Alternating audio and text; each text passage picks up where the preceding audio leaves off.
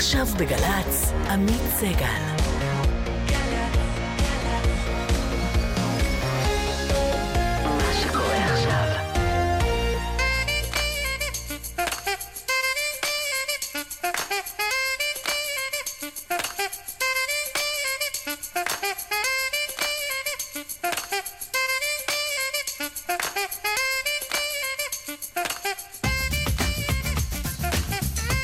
תשע וארבע דקות בגלי צה"ל, בוקר טוב לכם.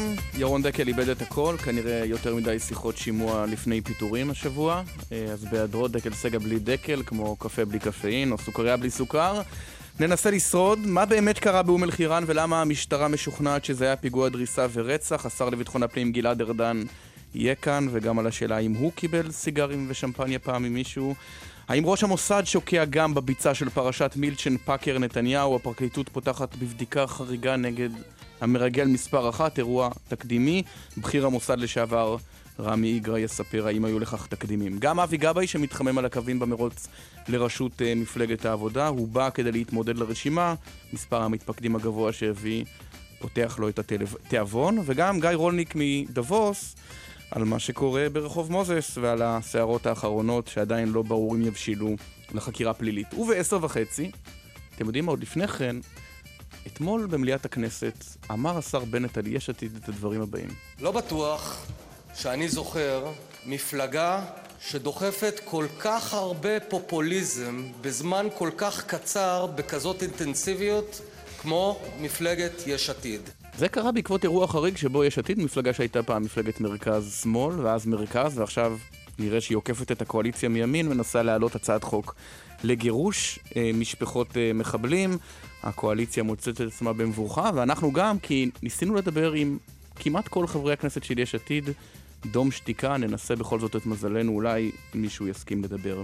ובעשר וחצי נלך כאן בעקבות ה-CIA ונבדוק בשידור חי כאן באולפן האם לאורי גלר יש יכולות על-טבעיות? כאמור, אתמול התפרסמה הידיעה על הדוח הסודי של ה-CIA שבדק בשנות ה-70 וגילה שכן, אז אורי גלר יקפוץ לאולפן מהבית שלו ביפו וינסה לגרום למשהו בבית או במשרד שלכם לקרות. אה, נראה האם זה יעבוד, וגם כמובן, שיחה בהפתעה ותגובות בטוויטר והשטג דקל סגל מתחילים.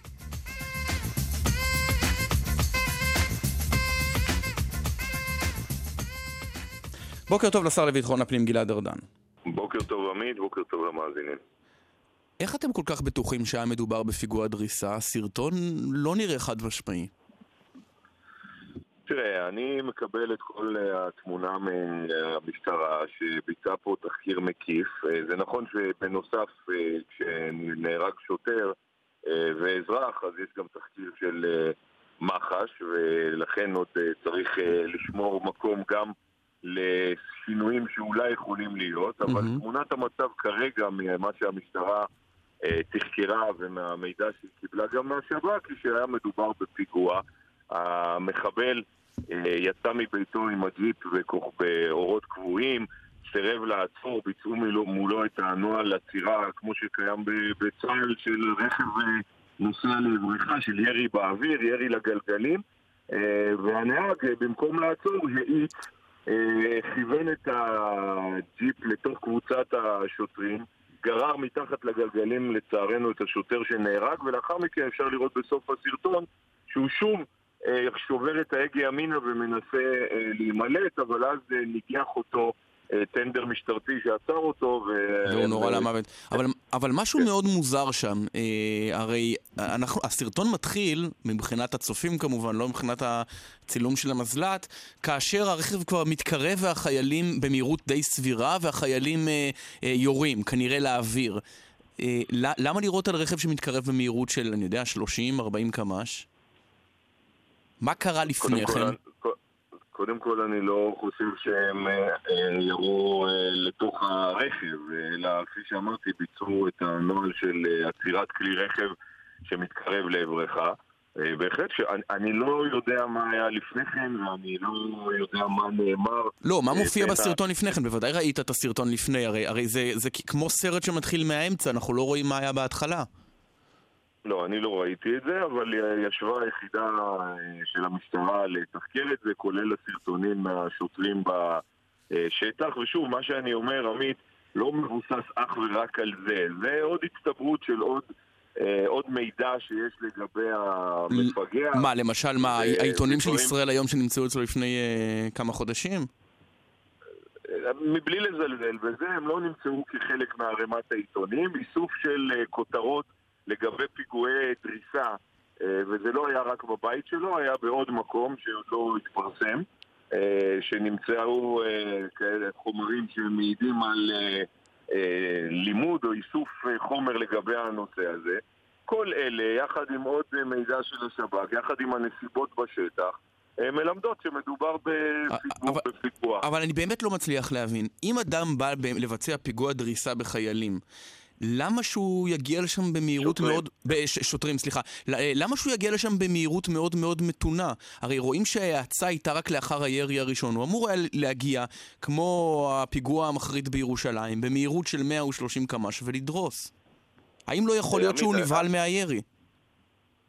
הכל יכול להיות, אבל לפי ההתנהגות שלו אה, זה נראה שהכוונה שלו הייתה מראש אה, לבצע אה, את פיגוע הדריסה. עכשיו בואו נחשוב שעל הפיגוע בארמון הנציב, שמישהו מהחיילים או החיילות היה מזהה שזאת כוונתו כשהוא אה, מתקרב. האם הוא אמור לחכות עד שהוא יאיץ את ההאצה האחרונה אל קבוצת החיילים וידרוס אותם? לא. ולכן מנסים לעצור אותו אה, בשלב מוקדם. אה, וברגע שהוא לא מציית וחושף את כוונתו, אז זה מלמד שמדובר בפיגוע דריסה. אז למה מח"ש... זה מה שהיה שם לפי תחקיר המשטרה. אז למה מח"ש כן. פותחת בבדיקה?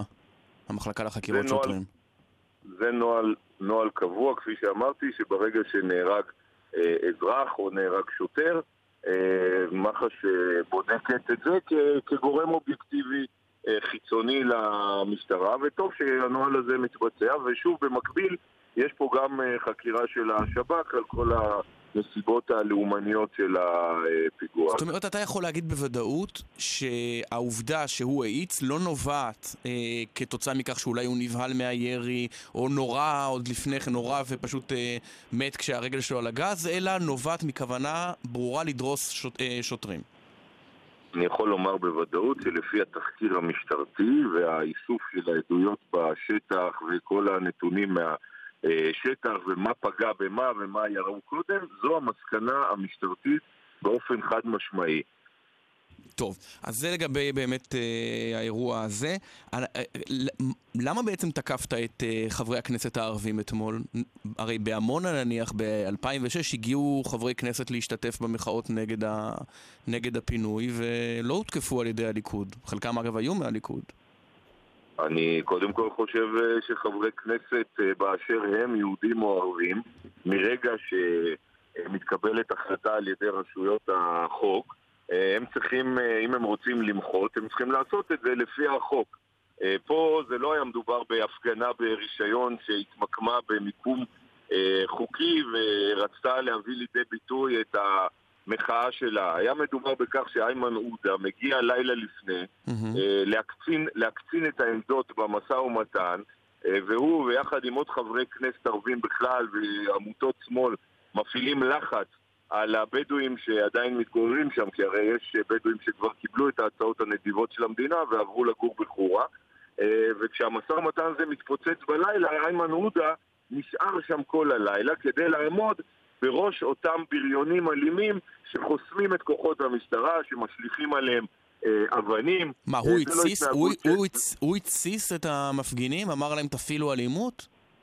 אני לא יודע מה בדיוק הוא אמר להם, אבל כל האווירה וכל האמירות שלו ושל יתר חברי הכנסת, כולל מה שהוא אומר לאחר האירוע הקשה, צריך לזכור, ההפגנות שם אה, התחילו רק לאחר אה, דריסתו של השוטר, הרי הדריסה עוד התבצעה לפני בכלל כל אה, תחילת אה, מבצע הפינוי. והוא נשאר גם בלילה, גם לאחר שנדרס שוטר וממשיך לצווח שם את כל השקרים שלו לקרוא למשטרה כמי שמבצעת שם מעשי אה, רצח וירי באזרחים חפים מפשע, בוודאי שכל זה מלבה את האווירה, אה, עלול לגרום לעוד אלימות. לאחר מכן מצטרפים עוד חברי כנסת מהרשימה המשותפת לשם בדיוק עם אותן אמירות ואותן פעולות. כן, יש לי טענות קשות ההתנהגות שלהם, ואני חושב שהם פורעי חוק יותר מאשר חברי כנסת. אבל, הש... אבל, אבל לחברי כנסת יש, אתה יודע, בלי להתכנס למה הם עשו שם או לא עשו שם, יש חסינות מהותית, היא מאפשרת להם להיכנס גם למה שהוכרז נניח שטח צבאי סגור. זה לא מדויק, החסינות של חברי הכנסת היא מוגבלת כאשר יש סכנה לשלום הציבור, זאת הסיבה שהגבלנו למשל את הכניסה להר הבית, וזו הסיבה למשל שיותר לא ייכנסו חברי כנסת וינצלו את חסינותם כדי לבקר אסירים ביטחוניים אחרי שראינו מה... נניח סתם דוגמה היפותטית מחשש שיכניסו טלפונים סלולריים, בדיוק. כן. כן, דוגמה דמיונית לחלוטין. וגם פה, כשיש שטח סגור עם סכנה ביטחונית, אז חברי הכנסת, עם כל הכבוד לחסינותם, היא לא גוברת על הסכנה לשלום הציבור, גם אם הם מנסים לנצל לרעה את חסינותם, ואני לכשעצמי מתכוון גם לפנות ליועץ המשפטי לממשלה היום או מחר כדי לבחון לבקש ממנו לבחון את ההסתה לאלימות שביצע איימן עודה וחבריו ולראות אם אין בה עבירה פלילית שהחסינות אינה מכסה אותה כי בסופו של דבר נהרג שם, נרצח שם שוטר כחלק מהאווירה שאיימן עודה היה שותף לייצר אותה. אומרים, אומרים אחמד טיבי ואיימן עודה ואחרים, גם אראל מרגלית אגב, שהממשלה מגבירה את הרס הבתים במגזר הערבי כדי להסיט את תשומת הלב התקשורתית מהחקירות של ראש הממשלה. תגובתך. אין קשקוש גדול מזה. יש עדיין פער אדיר לרעת המגזר היהודי, כן? אנחנו מדברים על כך שביישובים יהודיים כל בנייה בלתי חוקית, כל מרפסת, כל פרגולה מטופלת על ידי הפיקוח העירוני, על ידי הוועדות, מתבצעות הריסות כדבר שבשגרה. המגזר הערבי התרגל שנים רבות, למרות שיש בו עשרות אלפי מבנים לא חוקיים, שכמעט ולא היו פעולות הריסה, כי ההתנגדות האלימה הצריכה תמיד אה, להקצות לכך מאות שוטרים, כמו ומת... שראינו לצערנו. ומתי זה השתנה? ו... ומתי זה השתנה? אבל בפוסט של... בפוסט של... לא, בפוסט של ראש הממשלה... רגע, רגע, לא הבנתי. ראש הממשלה הרי פרסם פוסט, הוא אמר, הוריתי להגביר את האכיפה, זימנתי לה את השר לביטחון הפנים, שזה אתה במקרה, והוריתי להגביר את האכיפה במגזר הערבי. מבין הצופה התמים, או הטמבל, שקודם לכן לא הייתה הריסה כמו שצריך. ושהיה צריך להאיץ בשר ארדן? עמית, אני לא פרשן של הפוסטים של ראש הממשלה, אני יודע שבמקורותינו נאמר אין מזרזין אלא למזורזין. אני יכול להזכיר שמתחילת הקדנציה הזו אני פעלתי להשיג תקציב אה, חסר תקדים להגברת האכיפה במגזר הערבי, כי השגתי למעלה ממיליארד וחצי שקלים, אנחנו בתהליך אה, לאומי היסטורי של הקמת תחנות משטרה שם. דרך אגב, ראשי הרשויות במגזר הערבי והבדואי רוצים את הנוחות המשטרתית. הם מבינים שהתושבים שלהם הם הסובלים הראשונים מהפרות חוק, מירי, מתאונות דרכים. וגם מבנייה בלתי חוקית. אז אני לא מבין, אז, אז, כשראש, אז, אז כשראש הממשלה אומר שהאכיפה והרס המבנים הוגבר, הוא, אומר, הוא כותב את זה בפוסט אחרי uh, פרשת עמונה או תוך כדי, הוא לא מדייק? לא, אני חושב שהוא רצה להביא לידי אה, ביטוי, כי יש תחושות קשות אה, בציבור היהודי, כאילו האכיפה היא אכיפה סלקטיבית ורק ביישובים יהודיים או בהתיישבות ביהודה ושומרון, בג"ץ הרי קוצר פתאום זמנים, זמנים, אז הוא ביקש להביא לידי ביטוי... לא, הוא לא בא לידי ביטוי, הוא אומר, הוריתי לשר לביטחון הפנים להגביר את הרס הבתים, אז זה לא נכון, לא הוגבר? לא, אז לא הוגבר הרס הבתים מאז הפוסט ההוא של ראש הממשלה? אני ציין, קודם כל הרס הבתים הלא חוקיים, כמובן, כמובן. יש פה בלבול, הוא לא החלטה של המשטרה. המשטרה היא אך ורק הגורם שמאבטח את uh, ועדות התכנון והבנייה, את מינהל מקרקעי ישראל, הוא זה שיזם את ההריסה. גורמי התכנון במשרד האוצר, בוועדות התכנון ובמינהל מקרקעי ישראל, הם אלה שיוזמים את פעולות ההריסה עם גיבוי של החלטות בתי משפט. ואז המשטרה נכנסת כגורם שמאבטח. אם בעבר המשטרה לפעמים הייתה חסם כי לא היו לה מספיק כוחות להקצות למשימה הזו, הם מול יתר המשימות. בהנחיה שלי וגם במדיניות של ראש הממשלה, הנושא הזה מקבל תעדוף אה, גבוה יותר. עוד מאז הקמת הממשלה, ו... לא מאז עמונה או החקירות. לא יודע, אני לא רוצה לעסוק בדיוק ב- ב- ב- ביום הספציפי, אבל כמדיניות ממשלתית, זו המדיניות שנוהגת היום. והאמירות של אראל מרגלית או של חברי הכנסת הערבים הן אמירות שקריות. חברי הכנסת הערבים גם יודעים זאת אה, היטב, שיש אה, מדיניות להגביר את אה, אכיפה מאז שהמדינה הקצתה גם אה, 15 מיליארד שקלים וסבסדה אה, תוכניות אה, בניין ערים ליישובים הערבים כדי שהם לא יוכלו להמשיך ולטעון שאין להם יכולת לתכנן אוקיי. או לבנות שכונות חדשות ולכן הם חייבים לבנות בנייה בלתי חוקית. טוב. הם לא חייבים וגם שם יהרסו מבנים כמו בכל יישוב נורמלי אחר, כך צריך לחיות במדינת חוק. איך נראית הסיטואציה הזאת שראש הממשלה מורה למפכ"ל אה, לבצע צעדים כאלה או אחרים? למשל אתמול אחרי ה- אה, ה- הרג השוטר באום אל-חיראן, ובמקביל הוא יודע שאותו. מפכ"ל אה, מחזיק את המפתחות, מחזיק את המפתחות ל... אתה יודע, להמשך כהונתו. אה, טוב, ברור שזאת אה, מציאות אה, מורכבת, אבל אני חושב שהציבור במדינת ישראל יודע שיש הפרדה מוחלטת בין פעולות של פעולות מבצעיות, פעולות של שמירה על הסדר הציבורי, לבין כל נושא החקירות והעצמאות של אגף החקירות במ- במשטרת ישראל, בעיקר שכשכל- כשזה נוגע, ואני מבין את שאלתך, כשזה נוגע לחקירות של ראש ממשלה או נבחרי ציבור, כל ההנחיות ניתנות על ידי היועץ המשפטי לממשלה, שהוא זה שלבדו מוסמך לקבל החלטות בפתיחת חקירה או בהחלטות בתוך אותם, אה, אותן חקירות אה, רגישות, ולכן כן. זה לא נעים, אבל אה, זה מצב שהוא... אה, הציבור מבין אותו, אני חושב. השרים בנט ושקד אמרו שלא מעיפים ראש ממשלה על סיגרים. אתה חותם על האמירה הזו? אני לא שמעתי את אה, שני השרים אומרים אמירה כזאת. היית עסוק, היית עסוק של, אתמול, כן, השרה שקד לא, אמרה לא, את זה. קראתי, קראתי אמירה כזאת של חבר הכנסת אה, דודי אמסלם. גם? אני, אני באמת, נכון.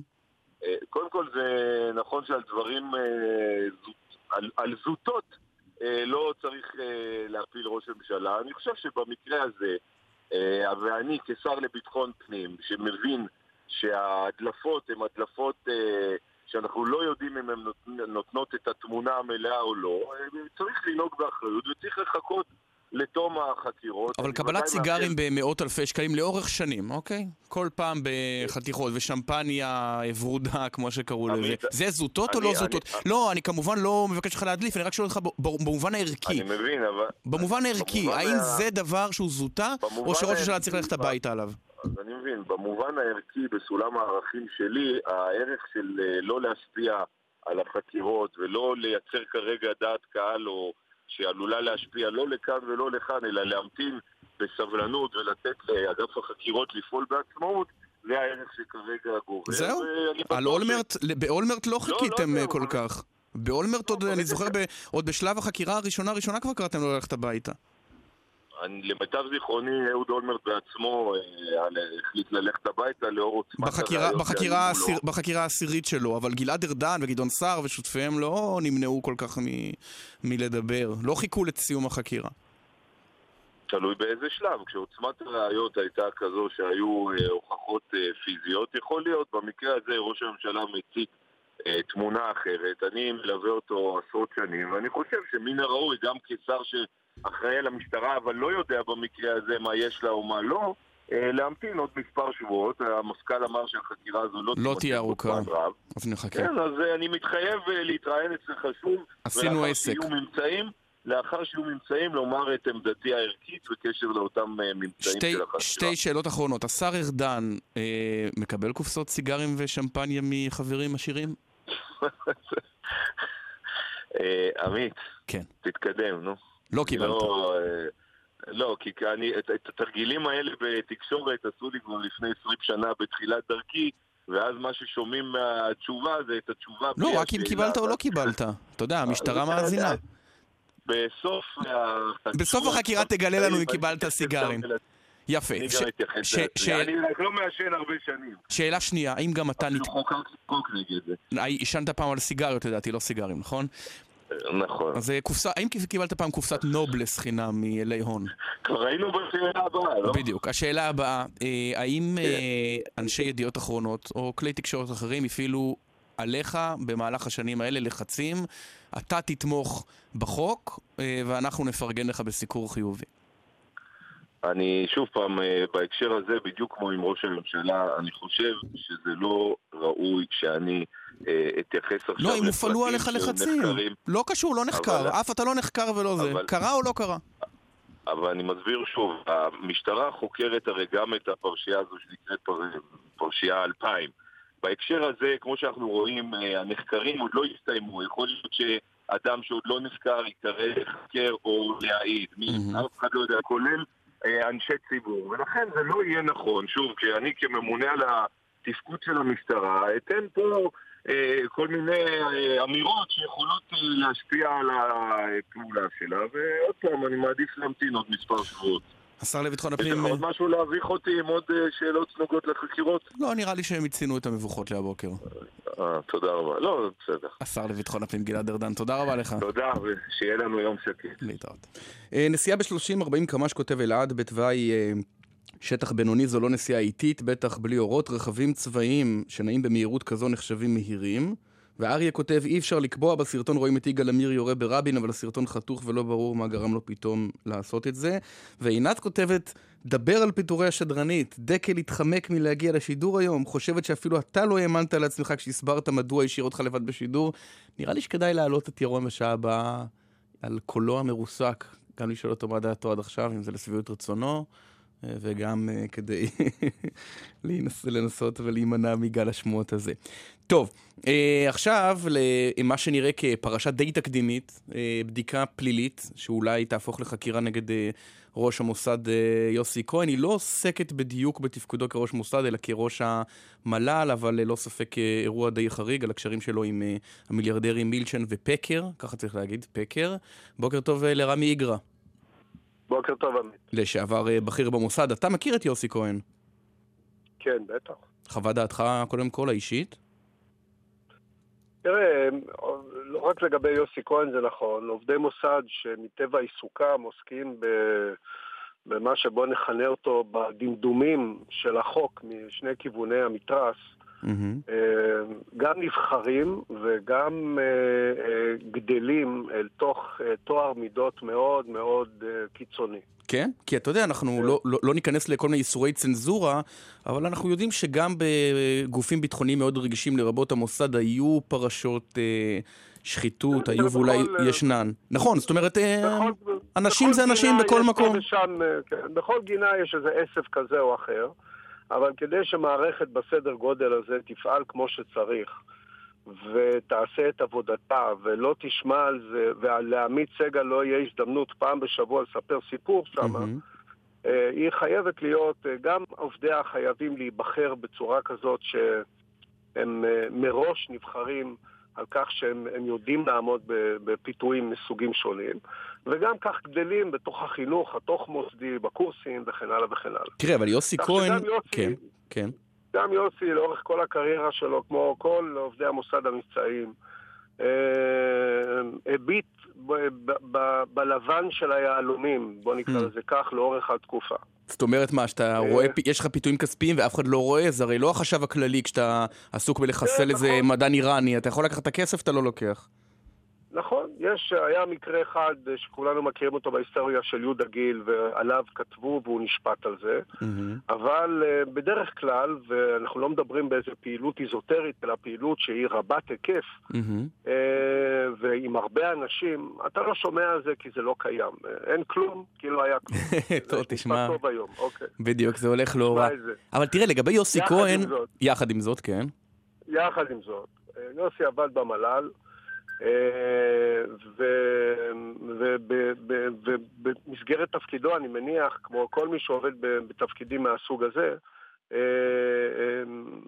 אה, אתה נפגש בשועי עולם, אתה נפגש במיליארדרים רבים. כן. אתה רואה שבעל הבית שלך, אמנם לא היה כלום, כי לא יהיה ברור, כלום, אבל, כן. הוא, אבל הוא שותה שמפניה בצבע ספציפי. אתה אומר, ולפעמים זה נדבק בך. אתה מרגיש שזאת האווירה. ולפעמים זה גורר אותך, ולפעמים זה גורר אותך. אבל זהו, בוא נדבר על זה. הרי יוסי כהן, אה, אתה יודע, זה הכל כמובן יחסי, זה לא שהוא פה מעניק ראיונות בנעלי בית, אבל uh, הוא ראש מוסד בפרופיל ציבורי די גבוה, אנחנו מכירים אותו בשמו המלא כבר כמה שנים עוד שהוא היה ראש מל"ל. יש לו, אתה יודע, קוראים לו הדוגמן וכולי, אה, אגדות נקשרו בשמו, יכול להיות שזה גם קצת יכול לבלבל? אה, מה יכול לבלבל? העובדה שאנחנו מכירים אותו? אני, אני חושב שתראה, אני, הפיתויים הם רבים. אני מניח שאתה יושב עם הסיפורים נכונים, אני עוד פעם, אני, הכל לכאורה. שאתה יושב ליד ראש ממשלה שיש לו חברים בדמות פקר, והוא בדרך, מזמין אותך כדרך אגב לבוא ולראות את ההצגה של החברה שלו, אז זה קשה מאוד להגיד לו. מהיכרותי, אני מקווה שזה לא נכון. אני גם לא חושב שזה נורא נורא נורא מהותי, הדבר הזה. יחד עם זאת, פקיד ציבור צריך לדעת שמעל, לדעתי, אם אני לא טועה, התקשיר אומר 20 דולר, כן. אתה צריך לדעת לסרב. אוקיי, אבל, ו...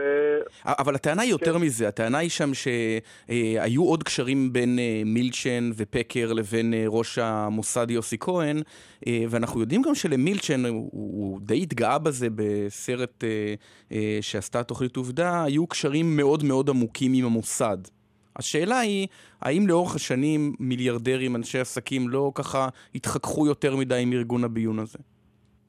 לא, ההפך, תראה, מיליארדרים, אנשי עסקים גדולים, שיש להם יכולות כלכליות ואחרות, מן הסתם יכולים לעזור לפעילות המבצעית של המוסד, וכחלק מהפעילות הזאת יש קשרים עם שועי עולם, עם אה, אה, יהודים טובים סביב לגלובוס, ולפיה, אם אני לא טועה, בסרט שהיה על מילצ'ן, זה היה מין סיפור מהסוג הזה, שמערכת הביטחון הישראלית פנתה לאיש עסקים חזק באמריקה שיסייע לה, והוא נורא שמח לתרום למדינה. Mm-hmm. אין בדבר הזה פסול, להפך, זה, זה דבר חיובי לחלוטין. זה נכון שההתחככות שבין הישראלי שבא מכפר סבא לבין היהודי שקראו לו מרק ריץ' לדוגמה, נכון. אה, אה, בעבר, אה, היא התחככות שמעלה ריר אצל, אצל זה שבא מכפר סבא, והוא מאוד היה רוצה להתקרב לשם, כי החיים הטובים תמיד יותר טובים. כן.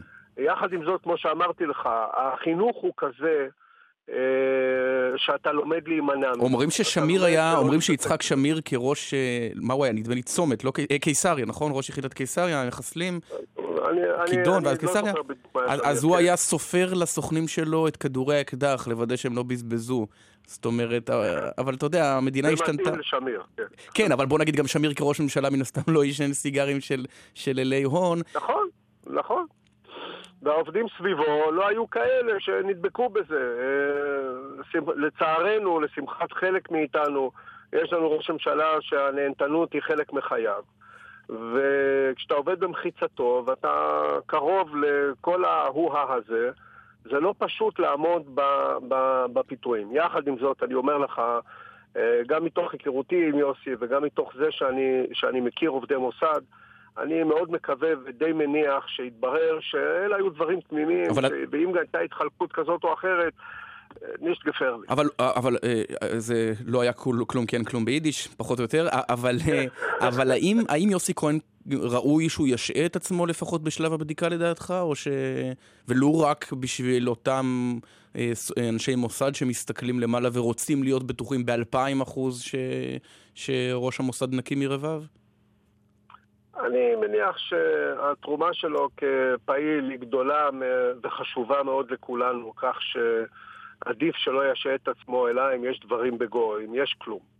אוי הבנתי. אה, לא כרגע, ו... לא כל עוד יש רק בדיקה, אתה אומר. ולא, ולא כרגע, מה גם אולי לדבר עם פקודיו, להסביר להם, אה, אבל יחד עם זאת הם מכירים אותו הרבה מאוד שנים. הוא בחור שגדל במוסד מלמטה, אה, זה לא איזה דמות חדשה שהצניחו אותה מצה"ל או משהו כזה, mm-hmm. והם מכירים אותו ואת פעילותו ואת התנהגותו היומיומית בשטח. תראה, עובד מוסד מתנהג ופועל בחוץ לארץ 24-7. ואם אתה ראוותן וסוחר מכוניות יקרות, כן. ובמקום לנסוע בפולקסווגן נוסע במרצדס, אז כולם יודעים על זה. זה לא איזה דבר שאתה יודע להסכים.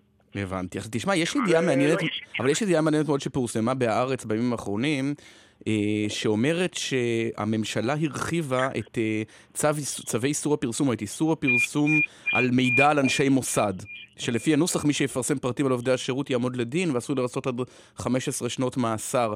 אתה רואה קשר בין העיתוי הזה לבין, אה, לבין אה, כל מיני התרחשויות במוסד? אני לא מדבר בהכרח רק על יוסי כהן, דברים שקרו לאחרונה. לא, אני לא מכיר כאלה התרחשויות, וכשנכיר תקרא לי לרדיו ואנחנו נדבר על זה. אני לא בטוח שנכיר, כי אסור יהיה לנו לדבר על זה, אז זה קצת יהיה בעייתי. כן. אתה רואה, הנה, לא היה כלום, אז אין כלום. כן. בכל מקרה, אתה מעריך שהוא יוצא מזה ללא כל בעיה. אני מעריך שהוא יוצא מזה ללא זה, אני לא חושב שזה משפיע בכלל על תפקודו. אנשים מכירים אחד את השני לאורך שנים, ואני נתתי לך את הדוגמה הכי פשוטה. עובד מבצעים במוסד יכול לצאת לפעילות שהוא נוהג במרצדס ושהוא נוהג בפולקסווגן. כן. והוא צריך לקבל החלטה על זה. והיו כאלה ששכרו מרצדס, ושהיו צריכים להגיע למלון, אז הלכו למלון הכי יקר בסביבה. והיו כאלה שהלכו למלון שהיה סביר בסביבה. Mm-hmm. ואנשים מכירים אחד את השני לאורך שנים, ואני חושב שיוסי הוא אחד מאלה ששכר את המלון היותר זול, ושלא היה צריך מרצדס, נסע בפולקסווגן. אה, אתה יודע שהוא נסע בפולקסווגן. לא, אני חושב, תראה, כולנו נתקלנו בסיטואציה הזאת מאות פעמים, וזו החלטה אוטומטית. כן. יש אנשים כאלה ואחרים. אין חשב אנשים... כללי, אין קופה קטנה במוסד שחוזרים ואומרים לך, בואנה, למה נסעת במרצדס? מה זה המלונות חמישה לא, כוכבים האלה? למה השתמשת במיני בר לפני שחיסלת את האיש חמאס? ועוד איך, ועוד איך יש. אה, יש? ועוד איך יש. וואלה. ועוד איך מה, יש. מה, אנשי מוסד חוזרים ממשימות בדובאי ומביאים קבלות? זה דבר ש... ועוד איך מביאים קבלות, ועוד איך הן נבדקות, ועוד איך אה, אה, אם הוא עשה את הדבר הלא נכון, אז אומרים לו, ידידנו, אצלנו זה לא כך. וואלה. טוב, למדנו משהו. יום אחד נראיין את החשב ש... אני אסביר לך איך עושים את זה. אבל אתה יודע שיש להם את התירוץ האולטימטיבי למה האש היה מופקע. אם אה, מבחוך מתארח במלון של 600 דולר ללילה, אז אתה לא יכול להתארח בהוסטל, אתה צריך להיות בחדר הצמוד. כן, אבל זה צורך מבצעי, אני לא מדבר על הסיטואציות האלה. אני מדבר על סיטואציות שהן לא צורך מבצעי, וכאשר יש בן אדם שהוא מגזים, בפירוש הוא שומע על זה, בפירוש עוצרים אותו מלהמשיך ולעשות את זה. והחינוך הוא כזה שהכסף הציבורי, גם אם אין עליו אה, פיקוח ישיר של החשב הכללי, הוא כסף ציבורי, כן. ואסור להוציא אותו לשווא. ורק חשוב להגיד שכל הפרשות שנקשרו בשמו של יוסי כהן, פרשות, אה, תחילת לא, אה, רגע של בדיקה בדיוק, זה על תפקידו כראש מל"ל, על כרטיסים למריה קרי וקשר עם מילצ'ן ופאקר, לא קשור בדיוק, לא קשור לתפקודו כראש המוסד ולא על תת-טענה נכון. כזו. רמי יגרל, לשעבר נכון. מבכירי המוסד, למדנו. תודה רבה לך. יוסי, תודה לך. יום טוב. הסיפור עם יוסי כהן, כותב אה, יאקי, הוא עוד דוגמה ליכולת ההרס העצמי שלנו כחברה על שטויות מפילים את, מפילים את התינוק, המוסד אה, עם המים, ומציין אילן, נדמה לי, שאת החברים, סוכני המוסד בלילהמר, באותו חיסול אה, כושל, מוטעה, חשפו, את, חשפו אותם בין השאר בגלל ששכרו מכוניות יוקרה. מעניין, שווה תזכורת. בכל מקרה, מצית את הדמיון לחשוב שגם כשאתה אה, מחסל של המוסד, אתה חוזר וצריך להגיש את הקבלות כדי לקבל החזר. בוקר טוב לאבי גבאי. בוקר טוב לך ובוקר טוב למאזינים. יפה, יש תודעת חיסכון במוסד. יש מה? לא שמעתי. תודעת חיסכון במוסד, לא, אני עוד נסער מהשיחה הקודמת. אה, הבנתי, אוקיי. טוב. טוב, אה, עיתון הארץ אה, מפרסם בשמך שאתה, יוסי ורטר, שאתה אה, למעשה די החלטת להתמודד על ראשות מפלגת העבודה. זה משהו שככה התבשל עכשיו, או שכבר כשהצטרפת למפלגה זה היה, זה היה שם על הפרק? קודם כל, אני עוד לא החלטתי, אני אמרתי שסיכויים יותר גבוהים ממה שהיו בהתחלה, mm-hmm. שאתמודד בעניין לרשות העבודה, אבל אה, זה משהו שמלכתחילה, אתה יודע, חשבתי על האפשרות הזאת, אה, ואמרתי גם שאני שוקל את זה מתחילת הדרך. ואתה יודע, התגובות הן תגובות מצוינות, ואתה יודע, אני לא, לא, לא אתחיל עם כל מיני סיסמאות של נעניתי לדעת הקהל וכל מיני כאלה, בסדר? אבל כשאתה רואה שיש לך שלושת אלפים מתפקדים בתוך שבועיים, וכשאתה רואה שאתה מקבל תגובות מאוד חיובות. שלושת אלפים איש כבר חברים בעבודה? דרך האתר שלך? כן. אה, ואתה רואה, אה, לדעתי זה כבר יותר, אנחנו לא, באמת יודעים על כולם, אה, ואתה רואה שהתגובות במפלגה הן מאוד מאוד טובות של אנשים ש, שפונים ומדברים, חברי מפלגה, פעילים כן. וכולי. אז אתה, זה בהחלט מעודד, וזה חלק מהשלב, מה, זה שלב אחד במספר השלבים שצריך ח... לעבור לפני שיחליט. אבל יש חלק אחד אולי בהחלטה הזו שקשור לעובדה שאבי גבאי הוא איש עסקים, וכאיש עסקים הוא קונה מניה במחיר נמוך, ואז אה, ימכור אותה במחיר גבוה, ומפלגת העבודה כרגע היא מניה במחיר שפל? כן, אני אוהב את האנלוגיה הזאת ככה. או אם תרצה שלט בורסאי של חברה בפירוק, זה גם טוב. אנשים אוהבים לעשות אותה. בוא נזכור שאתה נכנס למפלגה שיש לה 24 אה, מנדטים. 24 מנדטים, זאת אומרת זה נורא נחמד לומר שלט בורסאי וכולי, אבל זה 24 מנדטים, זאת אומרת שכל מי שיתמודד בעתיד במפלגת העבודה בבחירות לכנסת, פחות מ-24 מנדטים זה יהיה כישלון. אוקיי. וזה לא משנה מה קורה כרגע בסקרים. כך שזה ממש ממש לא שלט בורסאי ולא מפלגה בפירוק וכל מיני סיסמאות כאלה שאני שומע. אני חושב שמפלגת העבודה היא האלטרנטיבה לשלטון נתניהו. משם תבוא האלטרנטיבה. ואני חושב שמאחר ואני חושב ככה, אז אני צריך להיות במקום ש, אה, שיהיה שם ואותו לחזק. ואני חושב שמה שאני עושה מחזק את המפלגה, וחלק, אגב, חלק מהתגובות, כן.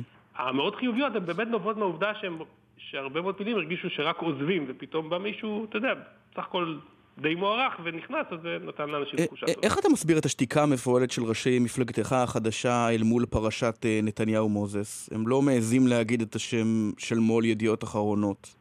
אתה יודע מה אני עושה רוב היום? אין לי מושג. פוקד אנשים? מתקשר לאנשים, מדבר עם אנשים, פוקד אנשים, אני קורא מעט מאוד. אה, זה שקורה. תשובה של פוליטיקאי משופשף, לך, רגע, תן, אני אמשיך, אני אמשיך, תקשיב, אני אמשיך. אוקיי. אז אני לא יודע באמת בוודאות מה אמר כל אחד. מה? אתה חושב? עזוב, מה אתה חושב? אני את מה שאני אמרתי, אני את שלי אומר תמיד. אמרתי דבר מאוד פשוט, יש פה שני אנשים, שניהם צריכים להשעות את עצמם. זה סיפור חמור מאוד. חמור מאוד בעיניי. לא יכול להיות שראש הממשלה של מדינת ישראל עסוק מבוקר עד ערב בענייני תקשורת. לא יכול להיות. יש פה מדינה שצריך לנהל אותה. והאיש הזה עסוק, אתה יודע מה? זה יותר מטריד מכל דבר אחר, זה יותר מטריד מהסיגרים וה, והנהנתנות וכולי. אני שם את הכל בצד. לא אוהב את זה, אבל שם את זה בצד. זה, אתה יודע, בסדר. העובדה הזאת שיש לנו ראש ממשלה שעסוק בכלי התקשורת כל היום, כל היום עם הידיים והרגליים, אתה יודע, השיחה הזאת היא מדהימה, כי אז אתה, אתה, אתה מבין באיזה רזולוציה הדברים עובדים. כן, אבל מצד ידיעות אחרונות, אתה יודע... רגע, רגע, רגע, כן. גם ידיעות אחרונות לא נקי, בוא, עכשיו, אני לא עכשיו אומר לך, תשמע, ידיעות אחרונות נקי. אבל מעניין. אותי, מעניין לא אותי למשל, שיחה- אם- אם אתה היית חבר כנסת ב- לפני שנתיים, איך היית מצביע על חוק ישראל היום? בעד, נגד, נמנע כמו שלי יחימוביץ' ומיקי רוזנטל? שאלה שזה לא, לא, לא הוגן לענות על שאלה כזאת, כי זו שאלה היפותטית לגמרי אחורה, בסדר? אני לא, לא אענה על שאלה כזאת, זה לא, פשוט לא למה? אני זה אחד- זה- זה- זו סוגיה שפירקה אני- ממשלה אני- אחת ובדרך אז- לפרק עוד אז אני ממשלה. אומר לך ככה, אני לא הייתי מצביע בעד חוק ישראל היום, בסדר? כי אני חושב שלא צריך לעצור כלי תקשורת, כמו שאני בעד אגב כלי תקשורת נוספים, אני בעד שערוץ 20 יהיה ערוץ חדשות, יהיה יקבל את החדשות, ואני בעד שאני, ש- ואני מתראיין כל הזמן בגלי ישראל, ובכל התחנות שאתה יודע שהם... שקמו ב, ב, ב, בשנה, שנתיים האחרונות ומייצרים סוף, אה, סוג- של אלטרנטיבה למיינסטרים, כן. של התקשורת. אבל אני אומר עוד פעם, תפקידו של ראש ממשלה זה לנהל את המדינה, וזה אגב, עיקר האג'נדה שאני מנסה לייצר בה, גם בשיחות שלי עם אנשים. אנחנו צריכים מדינה שמנהלים אותה, אנחנו לא יכולים להיות במצב שיש לנו פוליטיקאים, אנחנו התרגלנו לזה שהפוליטיקאים עסוקים בעצמם רוב הזמן. כן. וזה נראה לנו טבעי, זה לא טבעי, זה לא בסדר. אז- אז אז בכל זאת אני- בכל זאת אני רוצה להתעסק רגע, בך. תרשה לי רגע. אבל, אבל אבי, אני, חייב, אני רוצה. להתקדם ואני חייב לשאול אותך שתי שאלות מאוד חשובות שראיתי אותך מתייחס אליהן בעובדה, אבל אה, לא לעומק. קודם כל, שואלת אותך אילנה דיין, אה, איך אבי גבאי, שקיבל חצי מיליון שקל לחודש בבזק, יכול לדבר על זה, ואתה אומר, את יודעת מה? זה לא בסדר. עכשיו, לא בסדר זה לא עונה על הדבר הזה, זה לא נחת עליך משמיים 50 מיליון שקל, חודש אחרי חודש, שנה אחרי שנה. לא יודע, זה, זה נראה כאילו היית חלק מהשיטה כשזה נוח, ואז כשזה לא, אז אתה, אתה יודע, מוריד את החליפה, שם קסקט ופעיל חברתי. סלח לי, אה, עמית, אני לא אמרתי על השיטה, לא השיטה, אני לא מדבר על השיטה הזאת, אני מדבר על העובדה שהפוליטיקאים לא מנהלים את המדינה, לא דיברתי על, לא נתתי נאומים שלמים סביב מה צריך להיות שכר המנכ"לים במשק, לא עשיתי שום אה, אה, חזרה בתשובה ושום דבר מהסוג הזה, בסדר? בואו נזכר על מה אני מדבר, אני מדבר על הדברים האחרים.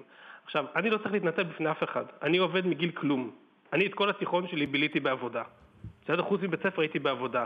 אני יודע מה זה ילד שאימא שלו אומרת לו שאין כסף לטיול שנתי. אבל מה זה רלוונטי? יודע, אני, לא, זה רלוונטי מאוד, כי אני לא צריך, אני לא צריך שייתנו לי אישור אחרי שהרווחתי כסף שמותר לי אה, לעשות... בטח אה, שכן. אה, לא, הציבור. בוודאי. אם אני בנימין לא נתניהו... צריך. סתם דוגמה, אני לא אם מישהו אני לא מסית נגד ראש הממשלה, ואז יוצא נגד הת- התרבות של ההסתה והמילים הגסות, אז אנשים יכולים להגיד לו, בצ- בצדק גמור, אדוני, אתה מדבר, אז אני שואל אותך, אבי גבאי, חצי מיליון בחודש, לא יודע, אני... אה, לא הרגשת בזמן אמת שיש כאן משהו דפוק בשיטה?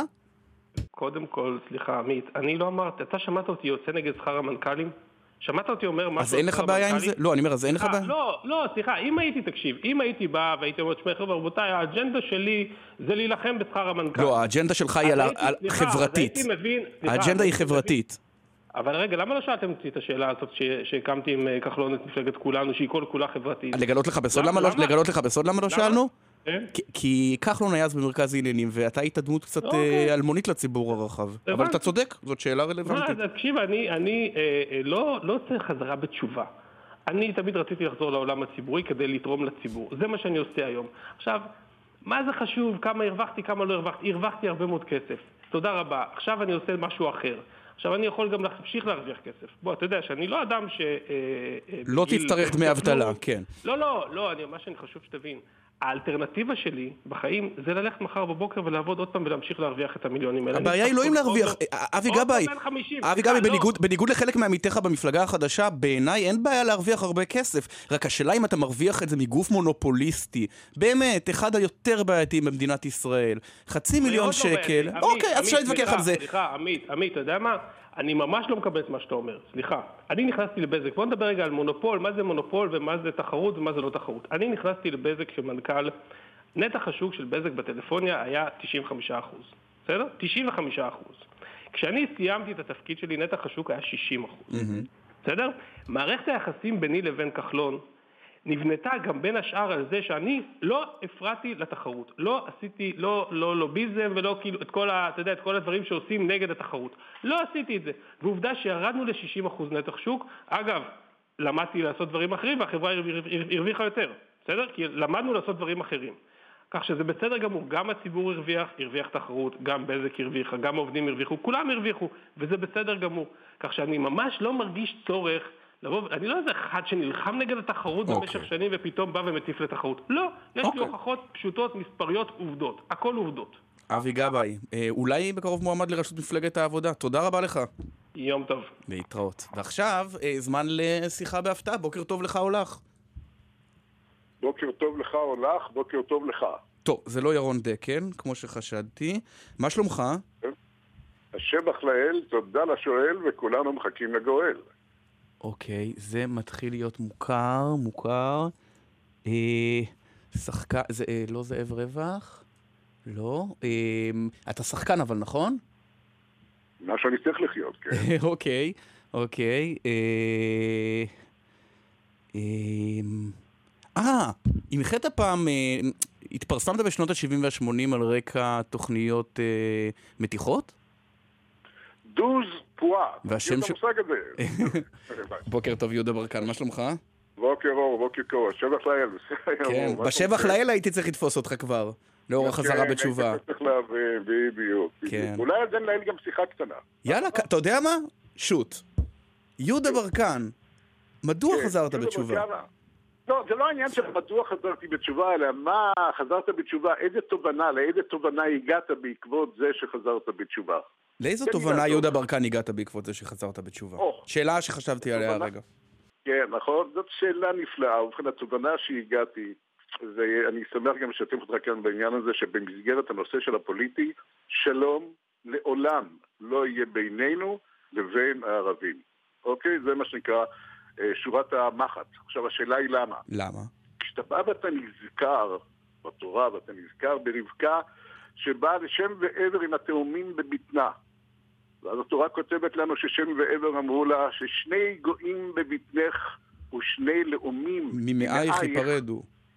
בדיוק ככה, לא יצאו, ייפרדו, ואנשים חושבים יצאו, לא, ייפרדו. אתה מבין שכבר מה שנקרא בתחילת הדרך, בורא עולם לא רצה שיהיה לנו מה שנקרא אנשים קרובים אלינו. אז איך זה קשור לחזרה לא בתשובה? אתה יכול להיות סתם ביטחוניסט ימני. אחד. לא, לא, לא, לא, כי לפני כן לא חשבתי בכלל על כל הצד הזה של הקשר ביני, בינינו לבין הנושא הזה של התורה. ואתה מבין גם, גם מדור אחד לפני כן, בסיפור של אברהם אבינו, שאשתו שרה באה ואומרת לו, צדק את בן האמה הזו מאיתנו, ובכל זאת זה בנו. ואז בורא עולם בא ואומר "בוא, בוא, בוא, תשמע, מתאשר שרה אשתך אומרת לך, לך סלק את ישמעאל. זאת אומרת שאנחנו בכל מקרה, בורא עולם לא רוצה אותנו ואותם ביחד. לכן, כל המאמצים, אני אומר, לבוא וליצור כאן שלום במזרח התיכון, ייכשלו. מה, שיכול, מה שכן יכול להיות, מה שאני נורא מקווה, שזה במסגרת... לא, אבל איך זה גורם לך? של- אוקיי, אז הגעתי למסקנה שלא יהיה שלום. איך מזה אתה מגיע להניח תפילין? אני לא הגעתי לזה, אני מניח, אני מניח תפילין בלי שום קשר. ואז אהה. התחלתי ללמוד את התורה, ואז שהתחלתי ללמוד את התורה, הגעתי, מה שנקרא, לתובנה בשבועות אה. האחרונים. אתה יודע, אנחנו קוראים את הפרשיות האלה של אה, ספר בראשית, הגעתי לתובנה שעכשיו אותך אני משתף בה. אז נהיית גם איש ימין, יהודה ברקן? לא שומע. נהיית גם איש ימין על הדרך? ודאי, תשמע, איך אתה לוחץ לשלום רק בימין? אוקיי. רק ביד ימין. טוב, אלא אם אתה שמאלי, ואז אתה לוחץ נכון. לשמאל. לא, לא, לא, לא, לא, אני מה שנקרא איש, מה שנקרא, שחושב על שלום, אבל שלום הגיוני, וכשאתה מבין את הנקודה הזו, והאמת היא שהניצוץ הראשון היה, הניצוץ הראשון היה שהבנתי ששלום בינינו לא יהיה, היה כשהייתי במערת המכפלה לפני שבע, שמונה שנים. כן. פעם ראשונה בימי חיי. ואז כזה, כשהתפללתי שחרית שם, ואמרו לי, תכיר, כן, יש איזה ערבי נחמד דובר עברית רהוטה, ואני שואל אותו, תגיד לי, אה, סליחה על השאלה, אבל יש מושג שנקרא חג הקורבן. מה זה, מה זה בדיוק חג הקורבן? אומר לי הערבי הנכבד הזה, "אה, חג הקורבן זה החג שאברהם אבינו לקח את ישמעאל והעלה אותו. לא, לא, לא, לא את ישמעאל, הוא לקח את יצחק. לא, לא, לא, לא, אצלכם זה נקרא את אצלנו. האמת היא שהוא לקח את ישמעאל. זאת אומרת, ברגע שאתה מבין שהתורה שלנו, מה שנקרא, מחולקת על פי, מה שנקרא, רעיונות בסיסיים שונים, כן. אין שום סיכוי שגם השלום בינינו יהיה. הבנתי. טוב, וכן, עד עכשיו, עד עכשיו נכון, שיחה אופטימית מאוד. נכון, שיחה אופטימית, שיחה עם חשיבה. רגע, חכה רגע אחד, והדבר הכי מדהים הוא כאן, בכל, הסיפור, הרי אנחנו הרי בתורה יודעים שעם לבדד ישכון, את זה גדלנו על הפסוק הזה. כן. אבל לא ינום ולא יישן שומר ישראל, את זה אנחנו גם כן גדלנו, ובאמת אחד המהלכים שהוא שם, שהדיוט כמוני חושב, לא סתם דונלד טראמפ נבחר כדי להיות נשיא ארצות הברית, אני רק מקווה שזה שטוב לישראל זה טוב, כן. אבל שזה יהיה גם טוב לכל העולם. זה גם כדאי זהו, בתור בונוס. תגיד, אכפת, נכון. אתה רוצה לדבר גם על ה- על ההיסטוריה שלך, או שזה מדכא אותך? לא, לא, לא, להפך, מה פתאום, מה פתאום, אפשר? אני לא? ודאי שלא. כי אותי לא. מעניין לדעת, אותי מעניין לדעת, למה לדעתך אותו ז'אנר שהיה הצלחה היסטרית בשנות ה-70, 80 ו-90 של מתיחות, פשוט התאדה מחיינו לטובת אה, תוכניות בישול וריאליטי. מה קרה? מה- מה השתנה בטעם הקהל? תראה, קודם כל, כל הרעיון הזה שיש כאן איזושהי טעות בסיסית, אני לא חושב שהז'אנר הזה התאדה. כאן בארץ, מה שנקרא, הוא הוריד פרופיל, אבל הוא לא התאדה, כי בחוץ לארץ, אם אתה תראה, יש כל מיני, זאת אומרת, עדיין הז'אנר הזה ממשיך, אבל אתה יודע, יש אבל אה, שיטות אה, של מתיחות יותר מפחידות, או דברים מהסוג הזה, שאני קצת לא מתחבר אליהם. אני לא מתחבר אליהם, כי זאת לא מחידה, להפחיד מישהו זאת לא מתיחה, זאת הפחדה.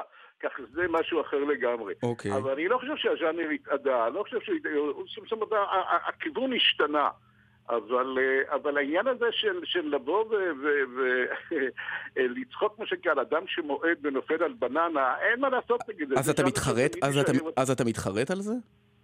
ממש לא, למה שאני אתחרט? לא הבנתי. כי יש משהו באמת... לא, לא, לא, לא, לי היו קווים אדומים. מה היו הקווים האדומים? הקווים האדומים זה אף פעם לא לבוא וללעוג על אנשים, אתה יודע, מסכנים ונצרכים.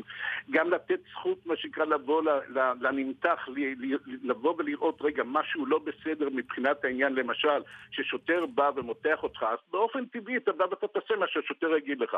אבל אם בקיץ השוטר לבוש בבגדי חורף, כן. זאת אומרת, אני נותן לך לבוא ולהגיד, רגע, משהו כאן לא מסתדר, ואני גם מראה אה. שאנשים תפסו אותי, כי הביגוד, מה שנקרא, לא התאים. זאת אומרת, לא עסקת. בלהשפיל אף אחד אף פעם במתיחות. לא, לא, ממש לא. ממש לא בהשפלות, להפך. הבנתי. כן, להפך. כן. כן, כן. מילה ממש, לצערי הרב זמננו תם, אה, מילה על מה שאתה עושה היום?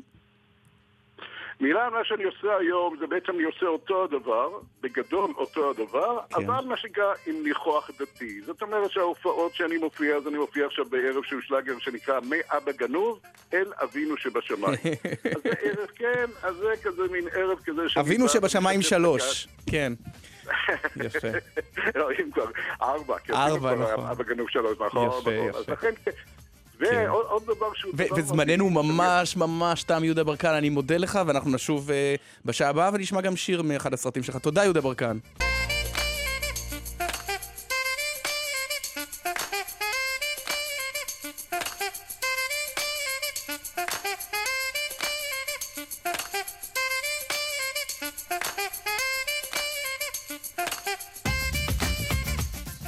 עשר אה, וחמש דקות בגלי צה"ל, ירון אה, דקל אה, בחופשת מחלה, הקול שלו עבד, אפרים קרני לא בחופשת מחלה והוא מאחורי הזכוכית. ככה אומרים את זה אצלכם, נכון? מאחורי הזכוכית? כן. האמת שספציפית אולי אני מאחורי הזכוכית ואתה בצד הנכון שלה. אנחנו uh, בשעה הזו, בהמשך השעה, בשידור חי באולפן, ננסה לעשות את מה שה-CIA עשה כבר לפני 40 שנה, ונבחן האם לאורי גלר יש באמת uh, יכולות על-טבעיות. אני מודה שאני סקפטי, אבל נבחן את העניין הזה. Uh, אתם uh, בבית תצטרכו uh, לספר לנו האם קרה משהו מיוחד בעקבות איזושהי פעולה שאורי גלר יעשה באולפן. הוא יקפוץ לכאן בעוד כ-25 דקות, הוא די שכן של uh, גלי צה"ל. גם נדבר עם uh, קארין אלהרר מיש עתיד, uh, שתדבר איתנו על uh, מפלגתה, 26 מנדטים בסקרים, והרחק ימינה מהקואליציה. בהצעות חוק, עוד מעט היא תהיה כאן, אבל קודם אנחנו פותחים, וכמובן גם על השבעת טראמפ, אבל אנחנו פותחים קודם לכן עם פרשת ביבי נוני. שלום לגיא רולניק. שלום עמית. אתה בדבוס. כן, אני בדבוס. שלג וקוקטיילים? אה, שלג כבד מאוד, כרגיל, בעונה הזאת של, ה... של השנה, וקוקטיילים בוודאי. אם לא יהיה קוקטיילים אז זה לא יהיה דבוס. בדיוק. בוא, אני רוצה להתחיל איתך עם לגבי פרשת נתניהו-מוזס בתהייה יותר רחבה. שני האדונים האלה מבינים בתקשורת. הם רב אומן, כמו שהם מחמיאים אחד לשני. מה האובססיה של שניהם עם עיתונות מודפסת? מישהו באמת חי באשליה שהפרינט הגובע, לא משנה אם זה ישראל היום או ידיעות אחרונות או הארץ, יכול באמת כאן להכתיר ראשי ממשלה? אה, אין ספק. אה, לפרינט יש עוצמה אה, אדירה. לא רק בגלל שאנחנו יודעים שלפרינט יש השפעה על השיח הציבורי, אלא גם בגלל שאנחנו יודעים שמי שיש לו, שבדרך כלל אתרי האינטרנט המובילים שייכים לקבוצות הפרינט המרכזיות. אנחנו עדיין רואים שהעיתונות שמשפיעה על פוליטיקה ועל, ועל רגולציה, ותכף נדבר על זה, היא בדרך כלל עיתונות פרינט, אנחנו רואים את זה בכל העולם, אנחנו רואים בארצות הברית את הניו יורק טיימס ואת הוול סטריט ג'ורנל, אה, אנחנו רואים את זה אירופה בפייננשל טיימס, העיתונים המשפיעים ביותר אה, על, אה, על דברים המהותיים ביותר הם עיתוני פרינט, וגם כשאנחנו מסתכלים ומתלהבים מהפייסבוק, מהרשתות החברתיות, mm-hmm. מהטוויטר, אנחנו הרי יודעים שרוב החדשות ורוב הדיון שם בדרך כלל מתייחס למקורות שהם עיתונות אה, פרינט וכלי תקשורת. אה, אבל, אבל אה, נתניהו ידוע כפוליטיקאי, כשהוא, כשהוא הגיע בשנות ה-90 או 80, סוף שנות ה-80, אמרו, הוא פוליטיקאי של טלוויזיה. לאורך רוב השנים נתניהו היה באובססיה כלפי הטלוויזיה, וגם, נודה על האמת, גם הפוך. ופתאום אתה רואה אותו משקיע שעות בעיתון שלפי הצהרתו שלו בכלל לא מנוי עליו. לא, אני לא חושב, אני לא מאמין לזה כל כך. אני חושב שלפני שנתניהו היה אובססיבי בעניינים שלו, לדעתי הוא היה אובססיבי בענייני אולמרט, אתה זוכר שהיה פעם ראש ממשלה? היה דבר כזה. והיה, כן, ואתה זוכר שהיה קרב ציבורי אדיר בנושא פרשיות השחיתות של אולמרט, ואני זוכר שהיו עיתונים שלקחו פה צד די אה, אה, ברור, ואני לא יודע מי, אה, ואין לי ספק שנתניהו הכיר בעוצמה ובהשפעה שיש לה כלי התקשורת המסורתיים על השיח הציבורי. אוקיי, אז בוא נדבר, על, בוא נדבר על העיתונות. גיא, גיא, אתה מוביל, אתה, אתה כותב בטור שלך, רק שמיד נגיע לזה, אתה, אתה, אתה כותב בטור שלך, אה, בסוף השבוע האחרון, בעצם על, אה, על מכירת העיתונות לטובת אינטרסים ענקיים, אה, שה, שהעיתונות היא בעצם יכולה לשמר מבני כוח. עכשיו, עכשיו, השאלה היא כזאת, אם העיתונות היא הפסדית, רק יש לנו איזה דיליי, אז רק כדי, כדי להשלים. העיתונות בעולם לא מצליחה לעשות כסף. ולכן רוב כלי התקשורת יהיו הפסדים. אז אולי הציפייה שלך, גיא רולניק, היא נאיבית. ברור שהפער הזה יכוסה או על ידי ממשלות שמסבסדות ומסייעות ורוצות השפעה פוליטית, או על ידי אנשי עסקים שמחזיקים את זה בתור צעצוע שיעזור להם לאינטרסים של, לא יודע, חברות המתכת שלהם. אנחנו מנהלים עכשיו דיון תיאורי או דיון נורמטיבי, ימי? לא, תיאורי, תיאורי, תיאורי. האם יכול להיות בכלל מציאות שבה לא יהיה את הלחצים האלה? בהחלט, אני, אתה יודע, אנחנו, אה, אני עובד מזה 25 שנה אה, בדה מרקר ובקבוצת הארץ. גם אנחנו, יש לנו מודל עסקי שהיה מבוסס ועדיין מבוסס בעיקר על הפרינט, ואנחנו עושים עיתונות שונה. אני רוצה להזכיר לך דבר נוסף, עמית, שהמאזינים אה, הרבה פעמים שוכחים, ואולי גם אתה אה, שוכח. אה, אנחנו שומעים בקלטות האלה את נתניהו ואת מוזס מדברים בעצם על זה שזה לא הפעם הראשונה שהם עושים כל מיני עסקאות שלא היו ידועות, ומדברים על תקופות מאוד ארוכות. אני רוצה להזכיר לך שסגן עורך ידיעות אחרונות מיקי רוזנטל מדבר על רשימות שחורות ולבנות בידיעות אחרונות, הוא מדבר על שנות התשעים. עכשיו, מה שהמאזינים לא זוכרים הוא שבשנות התשעים קבוצת ידיעות אחרונות היה עסק שמשפריץ מזומנים, זה היה פרת מזומנים, זה היה עסק מאוד רווחי. אני לא חושב ששאלת הרווחיות מקרינה על שאלת האתיקה העיתונאית ועל הנורמות העיתונאיות. אוקיי. אנחנו רואים כמה, מה, אנחנו רואים כמה מכלי התקשורת בעולם שהם מאוד מאוד רווחיים, והאתיקה העיתונאית שלהם מפוקפקת, ואנחנו רואים גם להפך. Mm-hmm. אנחנו רואים כלי תקשורת שיש להם רווחיות מאוד uh, גבולית, ובכל זאת עושים עבודה מדהימה. בישראל, למשל, מי שמבקר את תחום התקשורת מזה uh, uh, שנים, וגם ביקר את ידיעות אחרונות ועשה עבודת מחקר גדולה, זה לא רק דה מרקר שזה, ששייך לקבוצת הארץ, שזה ארגון די גדול, אלא זה אתר בשם העין השביעית. שלמיטב ידיעתי חי מהפה ליד אה, אה, כל חודש, ובכל זאת הם כתבו על ידיעות אחרונות, על מעריב, על עיתוני הטייקונים, דברים ששום עיתון אחר רווחי וחזק לא כתב. הבנתי. עכשיו תסביר לי דבר אחד לגבי נוני וביבי. אתה מכיר את שניהם, כתבת על שניהם הרבה שנים. יושבים שני אנשים, החזקים ביותר במדינת ישראל, ורוצים להגיע לדיל. אפשר להתווכח פלילי או לא, מושחת או בעייתי רק מוסרית, אבל הם לא מצליחים. למה הדיל ביניהם נתקע? אני לא מצליח להבין. אולי התיאור שלהם כאנשים חזקים הוא לא כל כך נכון. אני לא יודע אם הדיל אה, אה, לא הצליח, אין לנו את כל הפרטים המלאים, אני לא יודע מה היו המטרות של... אני מתאר לעצמי שלשני האנשים האלה תמיד יש מטרות קצרות מועד, יש טווח קצר, יש בינוני ויש ארוך. ממה שאני הבנתי, השיחות האלה נעשו ערב הבחירות, mm-hmm. ויכול להיות שלשני השחקנים הייתה, יכול להיות שמוזס רצה לסגור רק, אה, לדחות את חוק ישראל היום, ויכול להיות שביבי רק רצה שייתנו לו את הבחירות הקרובות. אני, אני בהחלט יכול להיות שהיו הרבה מאוד עסקאות. אני לא יודע רק עם ביבי, אבל היו לפי דעתי הרבה מאוד עסקאות שקבוצת ידיעות אחרונות עשתה עם הרבה מאוד שחקנים במערכת הפוליטית שאנחנו לא יודעים עליהם. אנחנו יכולים לקרוא את העיתון ולראות כל מיני פוליטיקאים מן הימין הקיצוני ועד השמאל, ועד המרכז, שידיעות מעלה ומרומם ומוריד, ואם אתה בודק את זה לאורך זמן, אתה יכול לשאול את עצמך האם יש פה רק דיווח עיתונאי נטו. כך שלטעון שהעסקאות לא יוצאות לפועל, אני לא חושב שזה נכון. אני חושב שכנראה היו גם הרבה עסקאות שיצאו לפועל.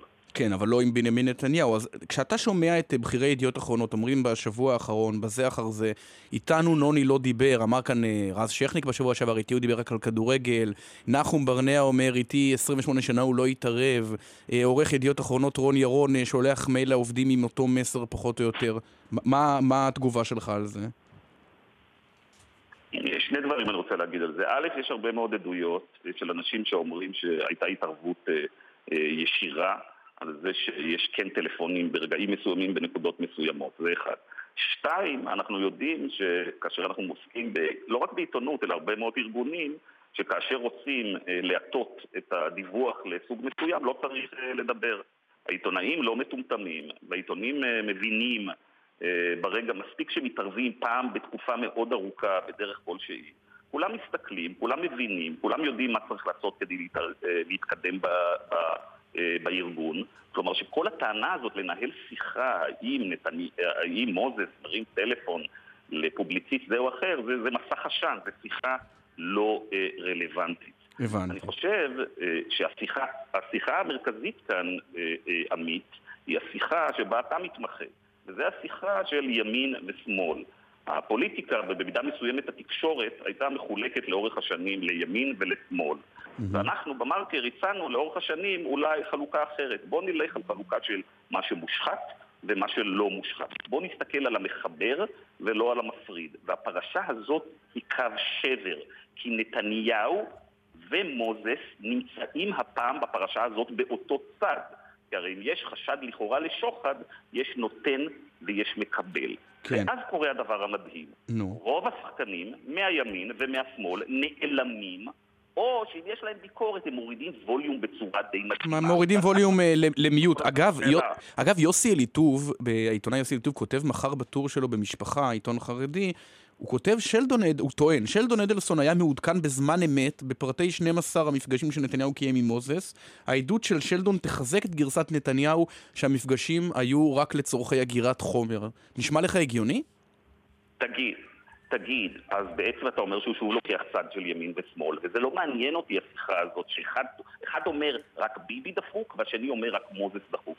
ואנחנו צריכים לשאול את עצמנו, רגע, זה הכל הצגה, זה מטריקס. הנה יש לנו הזדמנות, יצאנו מהמטריקס mm-hmm. של שמאל וימין, אנחנו שומעים את, את התמלילים, ומתברר שזה תמיד מאבק על כוח או על כסף או על שניהם, והימין והשמאל זה רק קרדום לאנשים רבים לחפור את דרכם לשלטון, לכנסת, לרייטינג ולכסף. Mm-hmm. וזה דבר קריטי, כי זה לא רק השאלה שאתה מעלה פה על הדמוקרטיה והפוליטיקה, אלא גם זה השאלה של הרגולציה, איך, נראית, איך נראים כל החיים שלנו, איך איכות החיים שלנו. אנחנו יודעים שהממשלה קובעת את הרווחיות של רוב הפירמות הגדולות במשק. כן. אנחנו יודעים שאם יש לך השפעה על פוליטיקאים, אז אתה בעצם משפיע על כל דבר. ולכן אם אתה, אם אתה עיתון חזק, אם אתה עיתון חזק לא והשפעת על פוליטיקאים, אז בעצם למרות שהעסק שלך מפסיד, סתם אני זורק, עשרה מיליון אה, דולר בשנה, אבל היכולת השפעה שלך היא מיליארד, אז אתה אה, אולי השחקן הכי חזק במשק. זה מה שאתה טוען. על, על איזה עיתון אתה מדבר? לא, אני נותן דוגמה על, לגבי שוק העיתונות, כללית. כן. אה, אוקיי. אז קודם כל אנחנו, אני רוצה אה, לציין שחשבתי שאתה אומר העיתון, אז אה, אתה לא מדבר כמובן על הארץ דה-מרקר, אתה מדבר על העיתונות. כן. כן. אז אה, כמו שאתה זוכר, המרקר ניהל קמפיינים לפתוח את המשק לתחרות ולהחליש את הטייקונים לאור הרבה מאוד שנים. עכשיו, חלק מהעיתונים וחלק מכלי התקשורת ניהלו קמפיין נגדי. אנחנו ראינו את זה בצורות בולטות בפרשה של הריכוזיות, ושל הסלולר, ושל נוחי דנקנר ודני דנקנר, ואנחנו ראינו איך חלק מהעיתונים תמכו בהם. עכשיו, עד היום הם יוכלו לתרץ את זה, כן, תמכנו בהם, כי יש לנו אידיאולוגיה כלכלית אחרת, אנחנו חשבנו שריכוזיות זה דבר טוב, שפירמידות זה טוב, שהדנקנרים תורמים וכן הלאה. אבל עכשיו שאנחנו שומעים את התמלילים האלה, ואנחנו מבינים שאין אידיאולוגיה, אפשר להזיז את הספינה ב-180 מעלות, אנחנו צריכים להתחיל לחשוב על כל התופעה הזאת שקוראים לה הון שלטון עיתון, ולצאת מהעניין של ימין אה, ושמאל. אתה קראת, אתה הובלת בדה מרקר אה, מאבק למען... אה, איך נגיד את זה? נגד ועדי העובדים שמחזיקים את המקומות שלהם במקום רגיש. האם אין לך איזושהי חרטה על זה שזה בעיתונות החליש את העיתונות עצמה? הרי אם היו ועדי עיתונאים חזקים, עם אתוס עיתונאי, אולי אי אפשר היה לשחק בעיתונאים כמו מריונטות. אז קודם כל, דה מרקר זה העיתון שתומך בצורה הכי חדה בוועדי עובדים בישראל, ואנחנו חושבים שההסתדרות, ואנחנו חושבים שההסתדרות זה לא המודל לוועדי עובדים, אלא זה מודל למעשה נגד ועדי עובדים. הסתדרות זה מודל שמגן על קבוצה מאוד קטנה על חשבון שאר העובדים. ואנחנו מנהלים, אחד הקמפיין שלנו במרקר, שאנחנו מנהלים כבר שנים, זה קמפיין למודל של עבודה מאורגנת במודל מכליל. כלומר, לא במודל שיש רק קומץ שמרוויחים ממנו. עכשיו, מה עושה ההסתדרות? כשאנחנו תוקפים בה את השחיתויות שכמובן פועלות נגד העובדים ומשלמי המיסים, היא בחוכמה מתגה את זה כאילו מעמד, אה, אה, אה, משהו נגד ועדי עובדים. אנחנו ראינו את זה גם עם הטייקונים, כשתקפנו את הטייקונים שלא מייצרים ערך אלא לוקחים ערך, הם אמרו דה מרקר נגד אנשי עסקים. לא, ההפך, אנחנו בעד אנשי עסקים, וכדי שתהיה סקטור עסקי צומח, אתה צריך בו תחרות ולא סקטור עסקי שנשלט על ידי מעט אנשים. כלומר, הסיפור של הוועדים זה בדיוק כמו הסיפור של הטייקונים. אם אתה רוצה עבודה מאורגנת חזקה, אם אתה רוצה לדאוג לעובדים, אז אתה לא יכול להשתמש במכשיר הזה שקוראים לו הסתדרות, שאנחנו רואים את התוצאות שהוא הביאו, שהוא מייצר דור א', דור ב' ודור ג', ונזכרו בעובדי הקבלן ובמי שבאמת צריך לדאוג לו רק אחרי המחאה החברתית. כן, אבל אתה כתבת שאיגודי העובדים וההסתדרות הם טייקונים. אני כתבתי את זה להסתדרות, בהחלט. הם, אה, אנחנו רואים קווי דמיון רבים, ואגב, אנחנו ראינו לאורך השנים. אגב, עכשיו אה, אה, בכתבות האלה כולם אומרים בעצם שידיעות אחרונות לא תמך רק, ב, לא תמך רק בטייקונים, אלא היה לו גם, מישהו עשה ניתוח והסתכל על הקשר, עם, על הכיסוי של עופר עיני. אנחנו זוכרים שלעופר עיני היה חיבור טוב עם... עם, עם דנקנר, ואנחנו ראינו אפילו שעופר עיני, אחד הדברים ש... פורסם שהוא הולך לעשות אחרי שהוא עזב, זה להיות המשווק של מונופול הגז. כן. כנראה שלמוקדי כוח, ולא חשוב איפה הם, יש עניין להתחבר, והרבה פעמים מתחברים לא על מנת להיטיב עם הציבור הרחב, המפוזר והחלש. אה, גיא רולניק, דה מרקר, תודה רבה לך ותחזיק מעמד שם בדבוס. תודה רבה. טוב, עכשיו אה, חוזרים אה, לארץ. בוקר טוב לחברת הכנסת קארין אלהרר מיש עתיד. בוקר טוב, עמית. ממפלגת הימין, יש עתיד? מפלגת המרכז יש עתיד. מרכז ימין, אמר היושב ראש שלך. את מקבלת את הקביעה הזאת? אני אומרת שאנחנו מפלגת מרכז, כך אה, נבראנו. וכך נשאר. אבל הבורא שלכם, אם יורשה לי להשתמש בביטוי הזה, את התחלת, אמר שאתם מפלגת מרכז ימין. עזבי את זה, בואי נשמע אתמול מה קורה בכנסת במהלך אה, דיון על הצעת חוק שלכם לגירוש משפחות uh, מחבלים. לא בטוח שאני זוכר מפלגה שדוחפת כל כך הרבה פופוליזם בזמן כל כך קצר בכזאת אינטנסיביות כמו מפלגת יש עתיד. אדוני שר החינוך, הרי אתה יודע שלא נתנו לנו לעשות. רק השבוע הודיע ראש הממשלה שהוא פירק את הממשלה בגלל עיתון ישראל היום. עכשיו אל תדאג, כשאנחנו נרכיב ממשלה אתה תהיה שר בממשלה. מה אתה לחוץ כל כך, תגיד לי? צודק אה, נפתלי בנט? אז אה, אני רק אה, תיקון קטן, עמית. הדברים שנשא בפתוס נפתלי בנט לא היו בעניין... נכון, הם, הם היו בחוק על גודל הכיתות. הם כן. היו בחוק על גודל הכיתות. כן, אבל בהמשך ישיר לאותה הצעת חוק, כן. לא, לא, אבל אני אגיד לך, זה היה נורא משעשע. ישבתי במליאה, עלה חבר כנסת, מאיר כהן, הציג הצעת חוק בעיניי נפלאה. שבאה ואומרת שזה לא יהיה תלוי בשר כזה או אחר, uh-huh. אלא זה יהיה חוק אג... במדינת ישראל. אגב, אם היא כל כך נפלאה, למה לא הצעתם אותה, כש... למה לא הצעתם אותה כששר האוצר היה ממפלגתכם ושר החינוך ממפלגתכם? אמר מאיר כהן, אמר מאיר כהן, בצורה הכי גלויה והכי כנה, היה לנו סד זמנים, לצערי קצר מדי. לא עשינו את זה. תשמע, יש גבול גם לכמה פעמים תגידו, אה, אז אתם הייתם שם, למה לא עשיתם?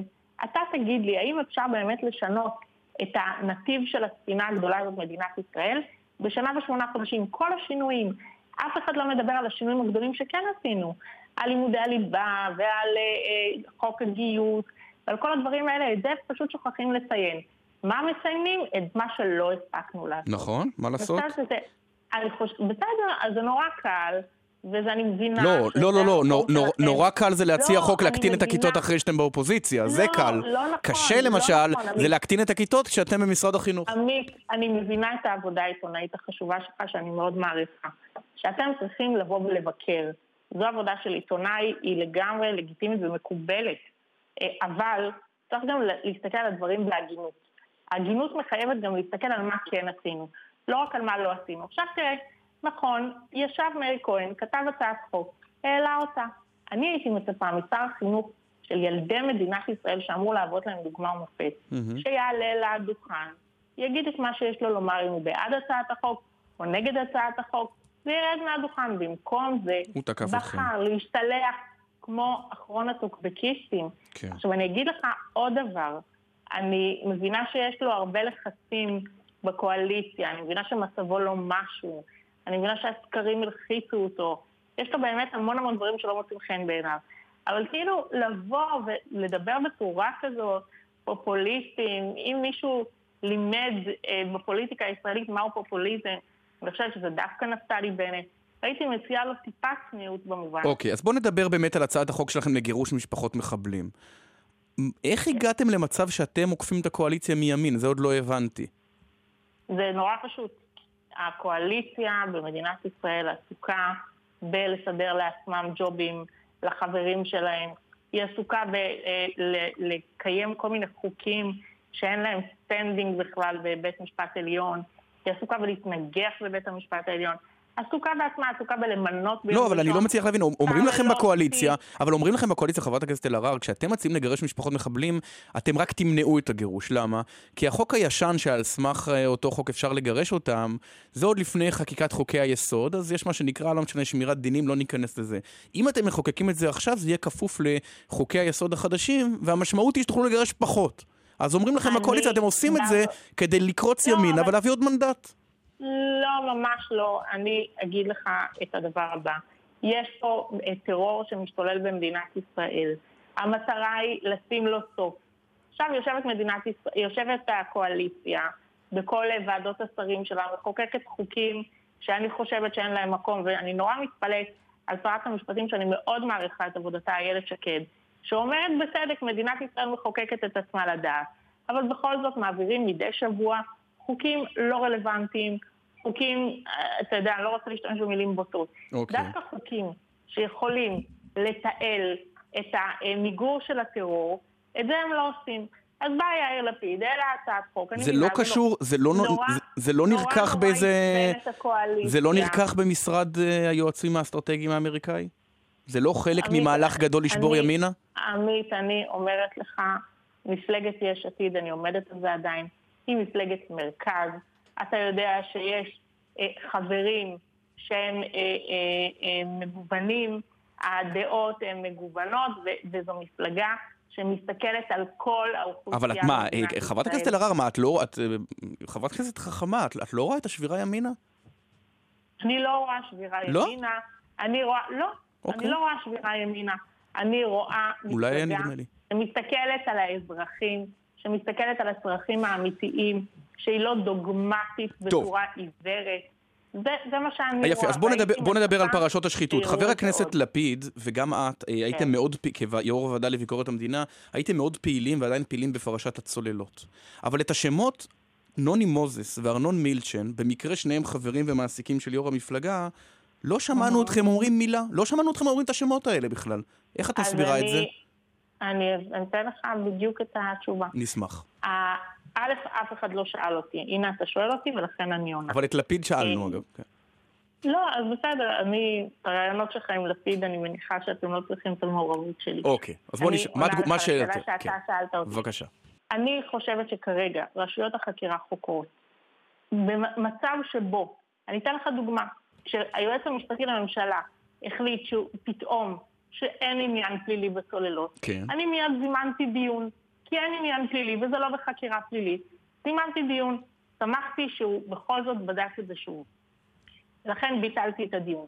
העניין של מוזס והסיגרים, כן. אה, אה, זה דבר שהוא נחקר. אין לי מה לומר בשלב הזה, ואני חושבת אין לך מה לומר בשלב הזה? לא, אין לך מה לומר על. שיחות בין ראש ממשלה למוציא לאור של אה, העיתון החשוב אז במדינה? אני אומרת, אז אני אומרת, ציבורית, אני חושבת שעולה סכנה מהפרשות האלה. אז למה לא שומעים אתכם אומרים את זה? אז למה לא שומעים אתכם אומרים את זה? לא, לא, לא, לא. חברת הכנסת אלהרר, לא, את- לא מוציאה הודעות רק כשאנשים שואלים אותך, בכל הכבוד הראוי. לא, את מוציאה הודעות, ויאיר לפיד מוציא הודעות גם בלי שאלות מעיתונאים. אבל בנושא הזה שאת אומרת שמעלה צחנה, כלום, שתיקה, דום שתיקה. לא נכון, לא נכון, זה פשוט בוודאות לא נכון. ממש לא דום האם את. יכולה להפנות אותי אני- להודעה אחת לעיתונות של מישהו מיש עתיד שהשמיע את המילים מוזס או מילצ'ן? אחת. אני לא מתייחסת לאנשים ספציפיים, אני אומרת 11 שהפרשות ח"כים ביש עתיד, אחד להוציא הודעה? מעלות, אני אומרת לך, עמית, אני מבינה את הרצון העז שלכם להראות כאילו יש איזה דופי ביש עתיד, אבל אין, מצטערת, מפלגה נקייה. אני אומרת לך, יכול להיות שאתה מצפה להודעות קולניות, לעומתיות. אתה לא תמצא אותם, כי אנחנו לא אנשים כאלה שמתנהלים לא, כמו אז- חברי כנסת. שמוציאים אה, הודעה על כל דבר שזז במדינה. אני, אני, אני יכול לתת... וגם לא אני, בצורה אז מתלהמת. בואי אני אתן לך, דוג, אני יכול לתת לך עמית, דוגמה? את מרשה לי? עמית, גם לא בצורה מתלהמת. לא בצורה מתלהמת. זה הבדל. אוקיי. אני רוצה... זה. אה, אני אני רוצ- אומרת לך שעולה סכנה מהפרשות האלה. אני אומרת לך... אני רוצה לקרוא לך, אני רוצה לקרוא לך בבקשה סטטוס שעלה עכשיו לדף הפייסבוק של יאיר לפיד, שאני חייב להגיד אני מסכים איתו באופן אישי לכל מילה. אה, אפרופו כן. אוקיי. מה שאת אומרת על התלהמות. מינוי של שרים מיותרים מסיבות פוליטיות זו שחיתות שלטונית. שר בלי תיק, נכון. זה אפרופו מינויו של איוב קרא, הוא אדם שבאופן רשמי אין לו שום עבודה. זה נעשה רק כדי לפנק אותו על חשבון כספי המיסים. טקסט כזה לא יכול להיאמר גם על פרשות עמית, כמו של נתניהו, עמית. מילצ'ן ומוזס? אז הנה. אני מסבירה. זה, זה. יותר חמור שר בלי תיק, איוב קרא. נעבך? שנייה, אז אני אומר. א', בעיניי זה חמור מאוד, בסדר? שממנים שרים בלי תיק, ואתה יודע שהיינו נגד המוסד המיותר הזה, וגם חוקקנו, אבל זה חזר אחורה. זה, זה עניין שהוא הוא דן דיל. לעניין הפרשות, העניין נחקר. יש חקירה פלילית בעניין הזה. מה יעזור עכשיו שאני אוסיף עוד איזה פוסט לנושא? זה מחקר, יהיו, יכולות להיות לזה, כל ההתעסקות כי- הזאת יכולות להיות לה השלכות. כי כשבנימין נתניהו, אה, אה, המעון ראש הממשלה הזמין גלידה בסכומים שנחשבו אז מופרזים, זה אז לא יאיר פלילי. לפיד הכליל את זה בנאום שלו. אז גלידה... כי זה לא פלילי. אבל עמית, בוא נעשה הבחנה אהה. בין עניינים שהם זה פליליים. לא קשור חלילה לעובדה שמילצ'ן. ומוזס היו מעסיקים וחברים של יאיר לפיד? כלום. נו, אין שום עמית, קשר? תאמין לי, באמת, אני כאילו כל כך מבינה את הניסיון שלך. אבל אין, אין, באמת, אין קשר בין הדברים. אוקיי, מקרי לגמרי. אין קשר. הבנתי. לא, אני לא יודעת, אתה יכול לראות בזה מקרי, לא מקרי, אין קשר. כמו שאין קשר לפרשיות אחרות, אין קשר בין הדברים. הבנתי, טוב. חבל על הניסיון הזה ללכת לשם. את צודקת, אני חוזר הניסיון ללכת לשם. לא, אבל צודקת, באמת. צודקת, שכנעת אותי. אני מבינה את הרצון. אבל השתכנעתי, זהו, זה לא קשור. כן. אוקיי, אז אני שמחה. יפה. חברת הכנסת קארין אלהרר, יש עתיד. אה, תודה רבה לך. תודה לך. שירה נאות, כתבת אה, חדשות החוץ, נכנסת לאולפן. נכון, שלום עמית. אנחנו מדווחים על הרוגים בבית מלון במרכז איטליה, באזור אברוזו, כך זה נקרא, בעקבות מפולת שלגים שהכתה שם הלילה. בבית המלון היו 30 בני אדם, לא ידוע כמה מהם הרוגים, אבל צוותי חילוץ שהגיעו לשם עכשיו מצאו אכן... כמה גופות. המפולת שלגים הזאת קרתה בעקבות סדרה של רעידות אדמה שהייתה באיטליה אתמול בצהריים. שוב, במלון היו 30 בני אדם, לא ידוע כמה מהם הרוגים, אבל אכן האסון הזה קרה באיטליה הלילה, והבוקר אנחנו מגלים את זה לא קשור לאיוב קרא, נכון? כי פעם, גם במוקד החדשות, ופעם אחרונה הוא אמר שרעידות אדמה באיטליה... אולי זה כי הוא לא התקשר לנחם אותם הפעם. ייתכן שזה העניין. שירה נאור, תודה רבה לך. תודה. 10.34 בגלי צה"ל, עוד מעט יפסע אה, פנימה לאולפן אורי גלר, הוא כבר בדרכו, ומשהו אמור לקרות בבית שלכם, אין לי מושג מה זה, הוא לא תאם את זה איתי מראש. לא מדובר בכפיות, נכון? אה, כן, כנראה שלא, כי באמת זה, זה כבר מאחורינו הסיפור הזה. אה, אבל עוד לפני כן, שלום לאורן נהרי. שלום עמית, כבר הכנסת אותי למתח. כן. אני מנסה לחשוב איך אורי גלר ישפיע על השיחה שלנו עכשיו. אולי הוא, כן, בדיוק, אולי הוא... יעשה מהילרי קלינטון נשיאה. אה, למרות שזה נראה לי די קשה. למה לא נסעת לוושינגטון? למה לא נסעתי לוושינגטון כעת? כן, כן. מכיוון, ש... אה, מכיוון שהאירוע הוא אירוע דרמטי והוא אירוע משמעותי, אבל עדיין אנחנו, אה, איך אומר הסלוגן שלכם? נכסה אותו מיפו ומירושלים? כן, כן, כן. אז אנחנו נכסה אותו מתל אביב ומוושינגטון. אה, באותה מידה, יעקב אילון ואני, כן. בוואלה, ניתן את השירות הטוב ביותר, כולנו, כל אה, אנשי התקשורת באשר הם. יש מבוכה מאוד גדולה בלנסות ולנתח לאן טראמפ אה, ייקח את ארצות הברית, כשבוא נודה על האמת, רובנו לא חזה בכלל את, אה, את, את, את, את עצם בחירתו, ובכל זאת, יש כבר איזושהי דרך, על סמך השימועים והראיונות האחרונים שלו, טראמפ, להבין לאן זה הולך? כן, זה אנחנו, אנחנו עושים את זה בהנחה הגדולה והלא לגמרי בטוחה שהוא עצמו יודע בדיוק מה הדרך, אבל יש כמה כיוונים. מבחינתו, את מי שהוא מסמן בנושאי חוץ, את מי שהוא מסמן כאויב או לפחות כיריב זה את סין. זה ברור לחלוטין, הוא רואה בה, מבחינתו, הוא איש העסקים, הוא רואה את נושא המשרות, את נושא הג'ובים, כדבר המרכזי שהוא צריך לעשות גם במדיניות פנים, גם במדיניות חוץ, על כן, האויבים הם אלה שלוקחים מהאזרחים האמריקנים את עבודותיהם, לא ניכנס לכל הדיון, הגלובליזציה וכולי, לא, לא נהיה שם. זה אומר סין, זה אומר יפן, זה אומר מקסיקו, את המדינות האלו הוא מסמן. על כן רוסיה, לשיטתו, ואנחנו כבר לא נכנסים פה לכל תיאוריות הקונספירציה אה, של בחירתו ופוטין מאחוריה וכולי וכולי, רוסיה מבחינתו יכולה להיות בת ברית, בראייה הרוסית זה כמובן בדיוק הפוך, לא משנה, אבל סיניקה הוא מסומנת כיריב. על כן ההצהרות בעניין טיוואן, על כן אתה רואה פתאום את נשיא סין שי מדבר בזכות הגלובליזציה אתמול בדבוס. Mm-hmm. מבחינת מדיניות פנים, כלכלה. It's the economy stupid, אמר קלינטון, וזה נכון, הוא ייבחן במשרות. הוא הבטיח שתוך שלוש שנים הוא עושה חמישה נקודה שלושה מיליון משרות חדשות וטובות בארצות הברית. ולעניות דעתי זה לחלוטין בלתי אפשרי. אבל לך דע, האיש אולי יכול לכן אה, ללכת על המים. התחושה שוושינגטון פחות חגיגית בבחירת טראמפ מאשר בבחירת אובמה נובעת מכך שזו המציאות, או מכך שהתקשורת שמסקרת אותו עוינת הרבה יותר מכפי שהייתה עוינת לקודמו?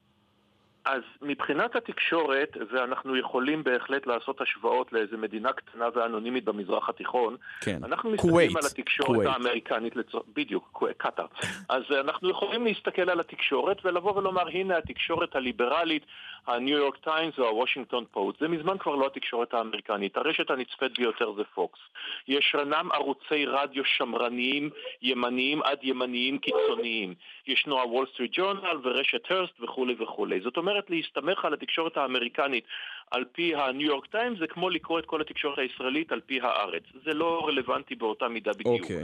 עכשיו, התקשורת, נכון שישנה תחושה אה, תחושה בעייתית. האיש בסופו של דבר לא היה תקדים לזה שנשיא מכהן נכנס כאשר יריבתו קיבלה כמעט שלושה מיליון קולות יותר מאשר הוא. Mm-hmm. הוא נכנס תחת עננה מאוד מאוד כבדה, גם בנושא ההצהרה המפורסמת של ראש הבולשת הפדרלית קומי, שאולי הטטה את הבחירות, וכמובן המעורבות של פוטין וכל ההצהרות שלו בזכות פוטין וכולי וכולי, וכל ההתנהגות הכללית שלו כל הנושא הזה מביא לכך שהוא נכנס לא כנשיא מאחד, אלא כנשיא אה, נרגן. אגב, הוא ממשיך בקו הזה, הוא ממשיך את מערכת הבחירות כל הזמן.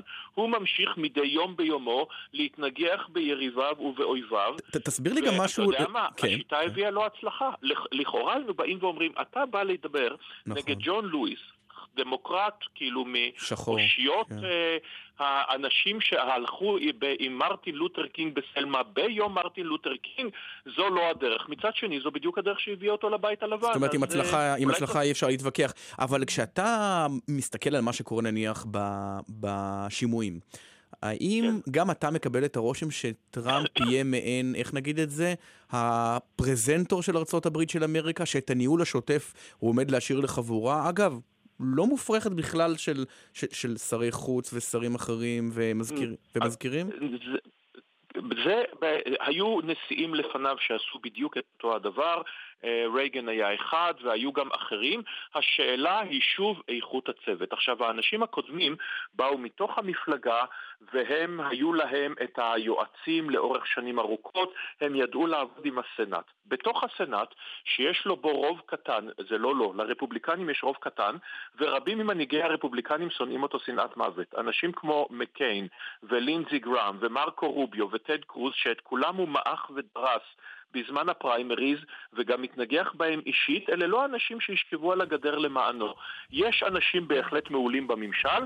שוב, צריך יהיה לבוא ולראות. שני האישים הבכירים בתחום הביטחון, מתי שר ההגנה ופלין היועץ לביטחון לאומי, יש להם דעות מנוגדות וקוטביות באשר לנושא המרכזי, הפיל באמצע החדר, רוסיה. כאשר מטיס רואה ברוסיה אויב, או לפחות יריב, ופלין הוא בן אדם שמעריץ את הקרקע שפוטין דורך עליה ו, אה, ומקורב מאוד לפוטין. איך מנהלים מזה מדיניות חוץ וביטחון אחידה, אם בכלל, אנחנו נראה. אורן ארי, אני אצטרך uh, לסיים כאן, כי לאולפן נכנס uh, אורי גלר, בחור אלמוני, אתה לא תשמע עליו. לא לוקחים סיכונים במצב הזה. לא לוקחים שום סיכונים, בדיוק. אז תישאר בבית, uh, תעמוד מתחת למשקוף, ואם אתה מבחין במשהו חריג, תתקשר אלינו. בסדר גמור. תודה רבה לך. להתראות, כל טוב. מה שלומך, אורי גלר? יופי, עמית, תודה רבה שהזמנתם אותי. אני ממש שכן שלכם. כן. אני גר, אה, הייתי אומר, שבע דקות הליכה מפה. יפה. אז תסביר לי קודם כל, לפני כן. ש... למה זימנו אותך לכאן, ה-CIA באמת קורא לך יום אחד בשנות ה-70 ואומר, בוא, בוא תוכיח לנו שאתה לא מבלף? כן, זה לא בדיוק כך היה. אה, הם אה, עשו, הם ב-1968, 69, 70, 71, הם מאוד דאגו שיש אנשים כמוני... אצל הרוסים. אצל הרוסים. אוקיי. כי הייתה מישהי בשם נינה קולגינה, שיכלה להזיז דברים על שולחן. ומדען ישראלי כתב מכתב למדען אמריקאי עם קשרים ל-CIA, שהוא ראה איזה בחור צעיר, קוראים לו אורי גלר, okay. אוקיי. אה, מרצה בטכניון. Mm-hmm. והוא עיקם כפיות וקרא מחשבות. ה-CIA אמרו, get him here okay. אוקיי. now. ואז ב-1972, כנראה הם עשו איזו עסקה עם המוסד, הוציאו את אותי מפה. ויש... עם המוסד? למה עם המוסד? אה, כן, עבדת עם המוסד גם? אני לא, לא, לא ארחיב על זה, אבל okay. אה, אוקיי. תבינו. אוקיי. וישר לקחו אותי לסטמפורד ריסרצ' אינסטיטוט בפאלו אלטו בקליפורניה. אוקיי. והם פשוט אמרו לי, תראו, קוסמים, אני כבר הייתי אפוף בחילוקי דעות, אתה יודע, okay. אוקיי. מהארץ. למעשה חילוקי דעות היו פנטסטי בשבילי, כי okay. זה אוקיי. גם היה קאבר. זה טוב לפרסום. וזה כן. גם פרסום, okay. אתה יודע, אוקיי. על מגש כסף אה, חילוקי דעות. Okay. אוקיי. ואז אה, אמרו לי שהם רוצים לבדוק אותי תחת ביקורת מדעית. Mm-hmm. וזה התחיל, הכניסו אותי לתאים אטומים, okay. זה נקרא פארדי קייג', שבלי חלונות וגלים שאלקטרונים לא יכולים להיכנס. אוקיי. והם התחילו לצייר ציורים במקומות אחרים. אה, ציירו צ- אשכול ענבים, ואז אומרים לך... זה אחד ממאות שציירו. והצלחת את כולם, ואתה מצייר. בפנים, אומר, אומר לך, מה, תצייר עכשיו משהו, כן. ותצייר אשכול ענבים. כן, היה לי זמן, זה לא הופעה על במה. אבל איך אתה עושה את זה? זו שאלה שלא שאלו אותך אף פעם, כמובן, שאלה מקורית מאוד. איך אתה עושה את זה? אה, אני מאמין שאני משתמש ב... או באינטואיציה או בכוח טלפתי, full stop. אוקיי. אתה, אם אתה תשאל אותי את השאלה, אורי, תגיד לי, אתה אמיתי או לא, אני לא אענה לך. הבנתי. אני משאיר את זה במס... אבל רגע, תן לי אוקיי. לגמור. כאשר הם ראו שזה באמת אמיתי, אז התחילו לבדוק אותי מלנגלי, וירג'יניה. אוקיי. מבסיס, מה- עוד יותר רחוק, כן. מה headquarter של ה-CIA. ואתם, שמע, אני לא סתם מדבר, אתם יכולים לראות את הסרט של ה-BBC על האתר שלי, urigeller.com, שנקרא החיים הסודיים של אורי גלר. כן. בו יושב אה, אדם מאוד אה, גבוה בדרגות של ה-CIA, קיט גרין, והוא אמר לי בטלפון, אל כן. תשכחו, ב-1972, עוד אין סלולרי, כן. לא רק סלולרי, אין, אין, אין FaceTime, אין- כן. אין טוויטר, אין אינסטגרם. והוא מחזיק טלפון ואומר לי, אוקיי, אורי, I, I would like you to prove it to me. אוקיי. I'm sitting in לנגלי. ואני בקליפורניה. ואז אני אומר לו, זה באמת סיפור מאוד מעניין, אני אומר לו, אתה יודע מה, יש, יש בטח במשרד הקטן שלך ספרים. אוקיי. ת- תתפוס ספר. הוא פתח את הספר, והתחלתי לצייר מה אני רואה בתוך הספר שלו. אוקיי. ואז על, עלתה לי מילה בראש, ארכיטקטואל. אוקיי. ואמרתי לו את זה, הוא נפל מהרגליים, כי הציור היה זהה, כן.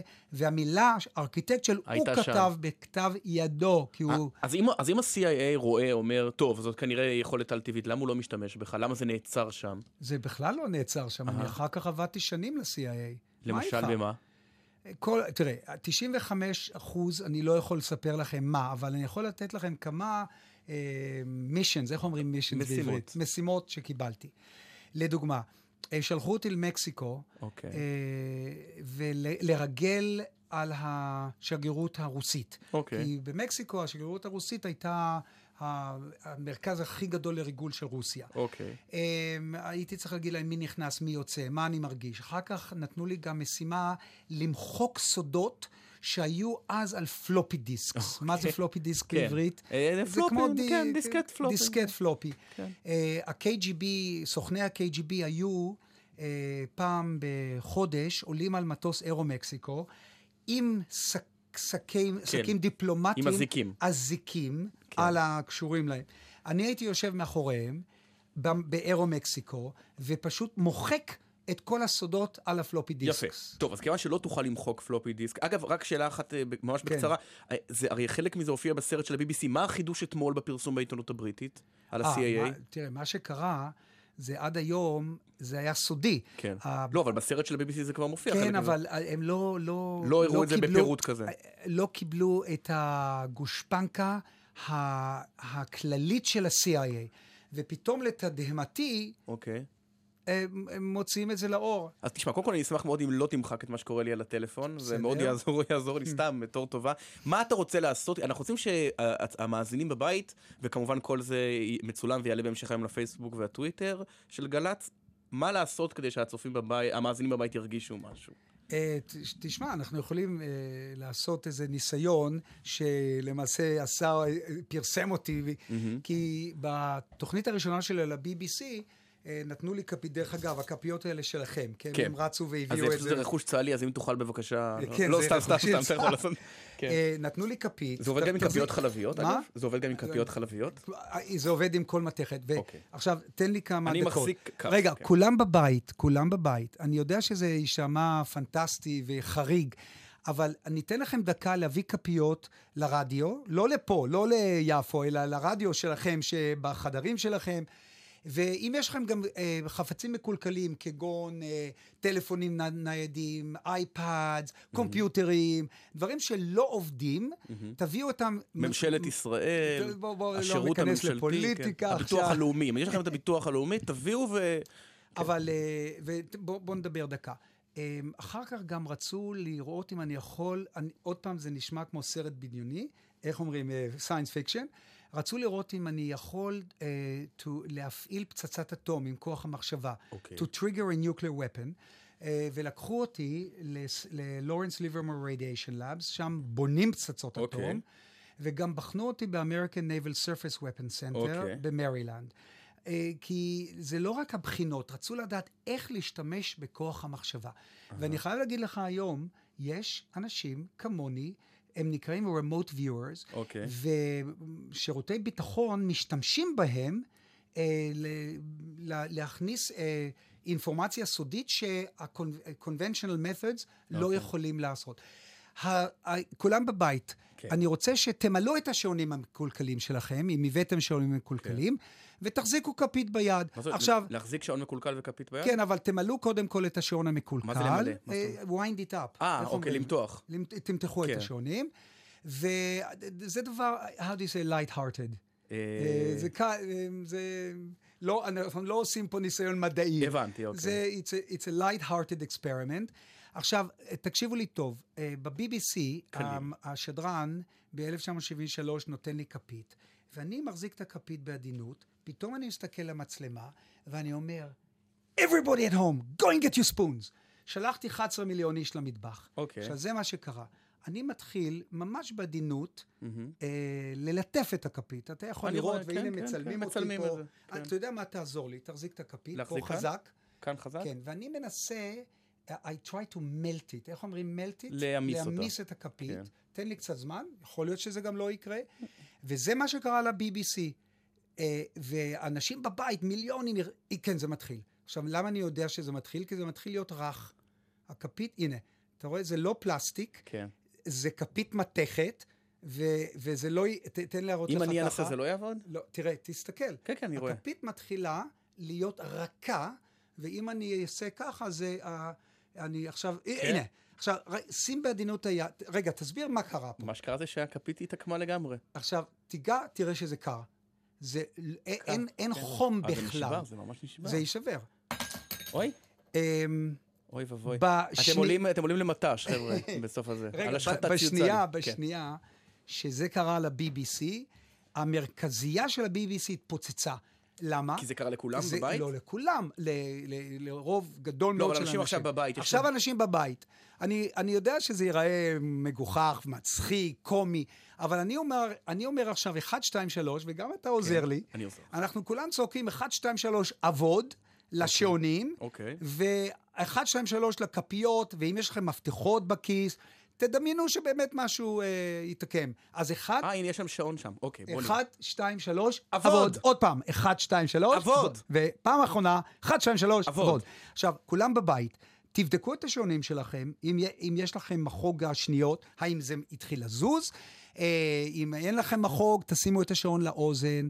תסתכלו על המפתחות שלכם, האם התעקם מפתח, כפית התעקמה, כפית עפה מהרדיו. עכשיו, אם לא קרה לכם שום דבר, אל תתאכזבו, כי זה לא קורה לכל אחד, אבל אם משהו קרה לכם, תתקשרו, איך, איך מתקשרים? 03-681-3344. פנטסטי, ובאמת תעלו על האתר שלי, אתם תראו דברים אז מדהימים. איך זה עובד רק לחלק ולאחרים לא? לא יודע, לא יודע. לא, אתה יודע. אני לא יודע. תשמע, רגע, אה, אגב, אמרת שעונים שצריכים למתוח אותם על שעונים דיגיטליים, זה לא עובד? אה, זה, זה עובד, זה עובד. תשמע, אה, אנשים שואלים אותי תמיד, כי עשיתי את היורש פה, וליאור כן. סושארד הוא היורש שלי. ואנשים אומרים לי, תשמע, אורי, תגיד לנו פעם ולתמיד, זה אמיתי או זה, נכון. זה מנ- מנטליזם? מה אתה עושה? איך אתה עושה את זה? אוקיי. ואני כחוזר... בינתיים, לו- בזמן שאנחנו מדברים, תעקם לי עוד אני, כפית, לא, לא, בבקשה, רגע, לא? אני חוזר לסיפור הזה ש... שחילוקי הדעות, ת- ת- תשמע, בספטמבר מהמם. שעבר, אני כתבתי לפייסבוק שלי, באנגלית ברור, whether you like him or not, Donald Trump is going to be the 45th president אוקיי. of the United States. ברור שהותקפתי, ואני צוחק כי, אה, אתה יודע, גם אותי השמיצו, גם לי קראו שמות, אל תשאל מה כן. עברתי. אבל אנשים לא מבינים איזה פרסום זה נותן. ומה שמפליא אותי היום, עמית, זה שאיך הצלחתי להחדיר נו. כיפוף כפית, כה לא, כי טריוויאלי. זה הטריידמרק שלך. לא, אבל זה טריוויאלי לתוך uh, תרבות העולם. לדוגמה, ג'ורג' קלוני שיחק אותי, אני יודע שאני קצת משוויץ עכשיו. רגע, יש לנו מישהו על הקו, אתה יודע יאללה? בוא נעלה. נדבר. אה, בוקר טוב, שמעון. בוקר אור. טוב, השעונים שלך חזרו... באוטו? כן. לא, אני יושב באוטו, אני מאזין לשיחה, הוצאתי מפתח מהצרור. לקחתי אותו, והראש של המפתח התעקם.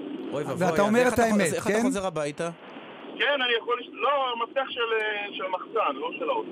יופי, אתה תפגוש אותי יום אחד ואני אחתום לך על המפתח. דרך אגב, כל אלה שנוהגים במכוניות, אם יש לכם גם דברים מקולקלים באוטו, פשוט תתרכזו עליהם, אל תורידו את העיניים מהכביש אבל. שמעון, אולי המפתח יתקפל בריאיון עם קארין אלהרר? האמת היא שנכנסתי חמש דקות לפני זה אה. זה מסביר, כנראה שלא. טוב, תודה תודה רבה. רבה, אני מקווה. שיש לך מפתח רזרבי, תודה רבה. אה, לחזור לעניין של... אגב, מישהו שולח לי תמונה של כפית שלא התעקמה. קורה, אבל קורה, גם, כן, גם זה כן, קורה, או, אני רואה. שנכנסים פה אימיילים או מה זה. כן, לא, לא, זה הקרדיטים, הקרדיטים. אה, ו... אז אה, ה phenomen, ה phenomena, כן. ואיך אומרים את זה? תופעה. ב- התופעה, לי היא בהרבה יותר גדולה, איך זה תפס אש מסביב? לעולם. כי זה? סימ- כי, כי זה סמל, כי זה פשוט. עכשיו. ת- עכשיו תשמע, אני אשאל אותך רק שאלה כן. אחרונה. זה על-טבעי במובן הזה שאין דרך להסביר, או שיש לך טריק שפשוט עלית עליו, ואם תסביר לי אותו עכשיו, תגלה לי את הסוד המקצועי, תשב איתי שבועיים ותלמד אותי, אז אני אדע. אני לא אלמד שום דבר, אני גם לא, לא מכריז שזה על-טבעי. אוקיי. אתם תחליטו, חבר'ה בבית. לא, מה אה, זה על-טבעי? בוא נגדיר, מה זה על-טבעי? מה זה אומר? תראה, אה, לכולם יש כוחות, full stop. אוקיי. לכולם יש אינטואיציה. אני, אני משוכנע שרוב האנשים שאני אה, פוגש ברחוב, אתם שומעים אותי ברדיו, קרה לכם מקרה שאתם נכ- נכנסים לחדר, או הולכים למקום, ופתאום זה נראה לכם מוכר. נכון. אתם אומרים, וואו, זה קרה לי. דז'ה. מה זה, אני הייתי פה. אז מה זה? זה דז'ה וו. קורה שאתם חושבים על מישהו, שנה לא דיברתם איתו, הם מתקשרים אליכם אותו יום. לכולם יש טלפתיה. אני פשוט ידעתי איך לאמן את הכוח הזה, להשתמש בו כן. ולהתפרסם בעולם. אתה יכול להחזיר לירון דקל את הקול שנכנס עכשיו לאולפן? הוא. צרוד מאוד. אנחנו נדבר אחרי התוכנית. בדיוק, קצת טיפים. אה, אורי גלר, תודה רבה שבאת. תודה, המון אהבה לכולם, ואני אני ותמשיכו אשמור את להצליח. הכפית ברשותך. כדי- אני אחתום לך עליה. אה, תודה רבה. אבל אני לא רוצה. למצוא את זה על אה, אי-ביי. ב- בדיוק, אל תדאג, לא נמכור אותה. אה, אנחנו אה, מסיימים את התוכנית. אה, נגיד מה למדנו היום או שלא נספיק? כן? לא. אז אה, נשמע את זה במהדורות החדשות. את התוכנית הזאת ערך אילן ליאור, הפיקו הילה פרץ אה, ומשי ג'רסי, על הביצוע הטכני אפרים קרני ויואב כהן. עורך הדיגיטל הוא גיא חזק, את הכפיות אה, כופף אורי גלר, מיד אחרינו מצד שני, תודה אורי, מצד אחריהם, מיד אחרינו מצד שני עם יועז הנדל וניר ברם, אתם מוזמנים להאזין לתוכנית באתר האינטרנט של גלי צה"ל, ב SoundCloud וגם ביישומון גל"צ גלגלצ, הצטרפו לרבע מיליון המאזינים שכבר הורידו את האפליקציה, אגב הסרטון יעלה כאן בכל המדיות האלה בקרוב. אה, ירון דקל, אתה תשוב בשבוע הבא? אם ירצה השם, כרגע זה לא נשמע אופטימי. שמעת את התוכנית? לצערי אה, לא הספקתי. לא הספקת, כן. טוב, שבוע. הבא. שבוע הבא. תודה רבה, אנחנו נשוב בשבוע הבא. שבת שלום.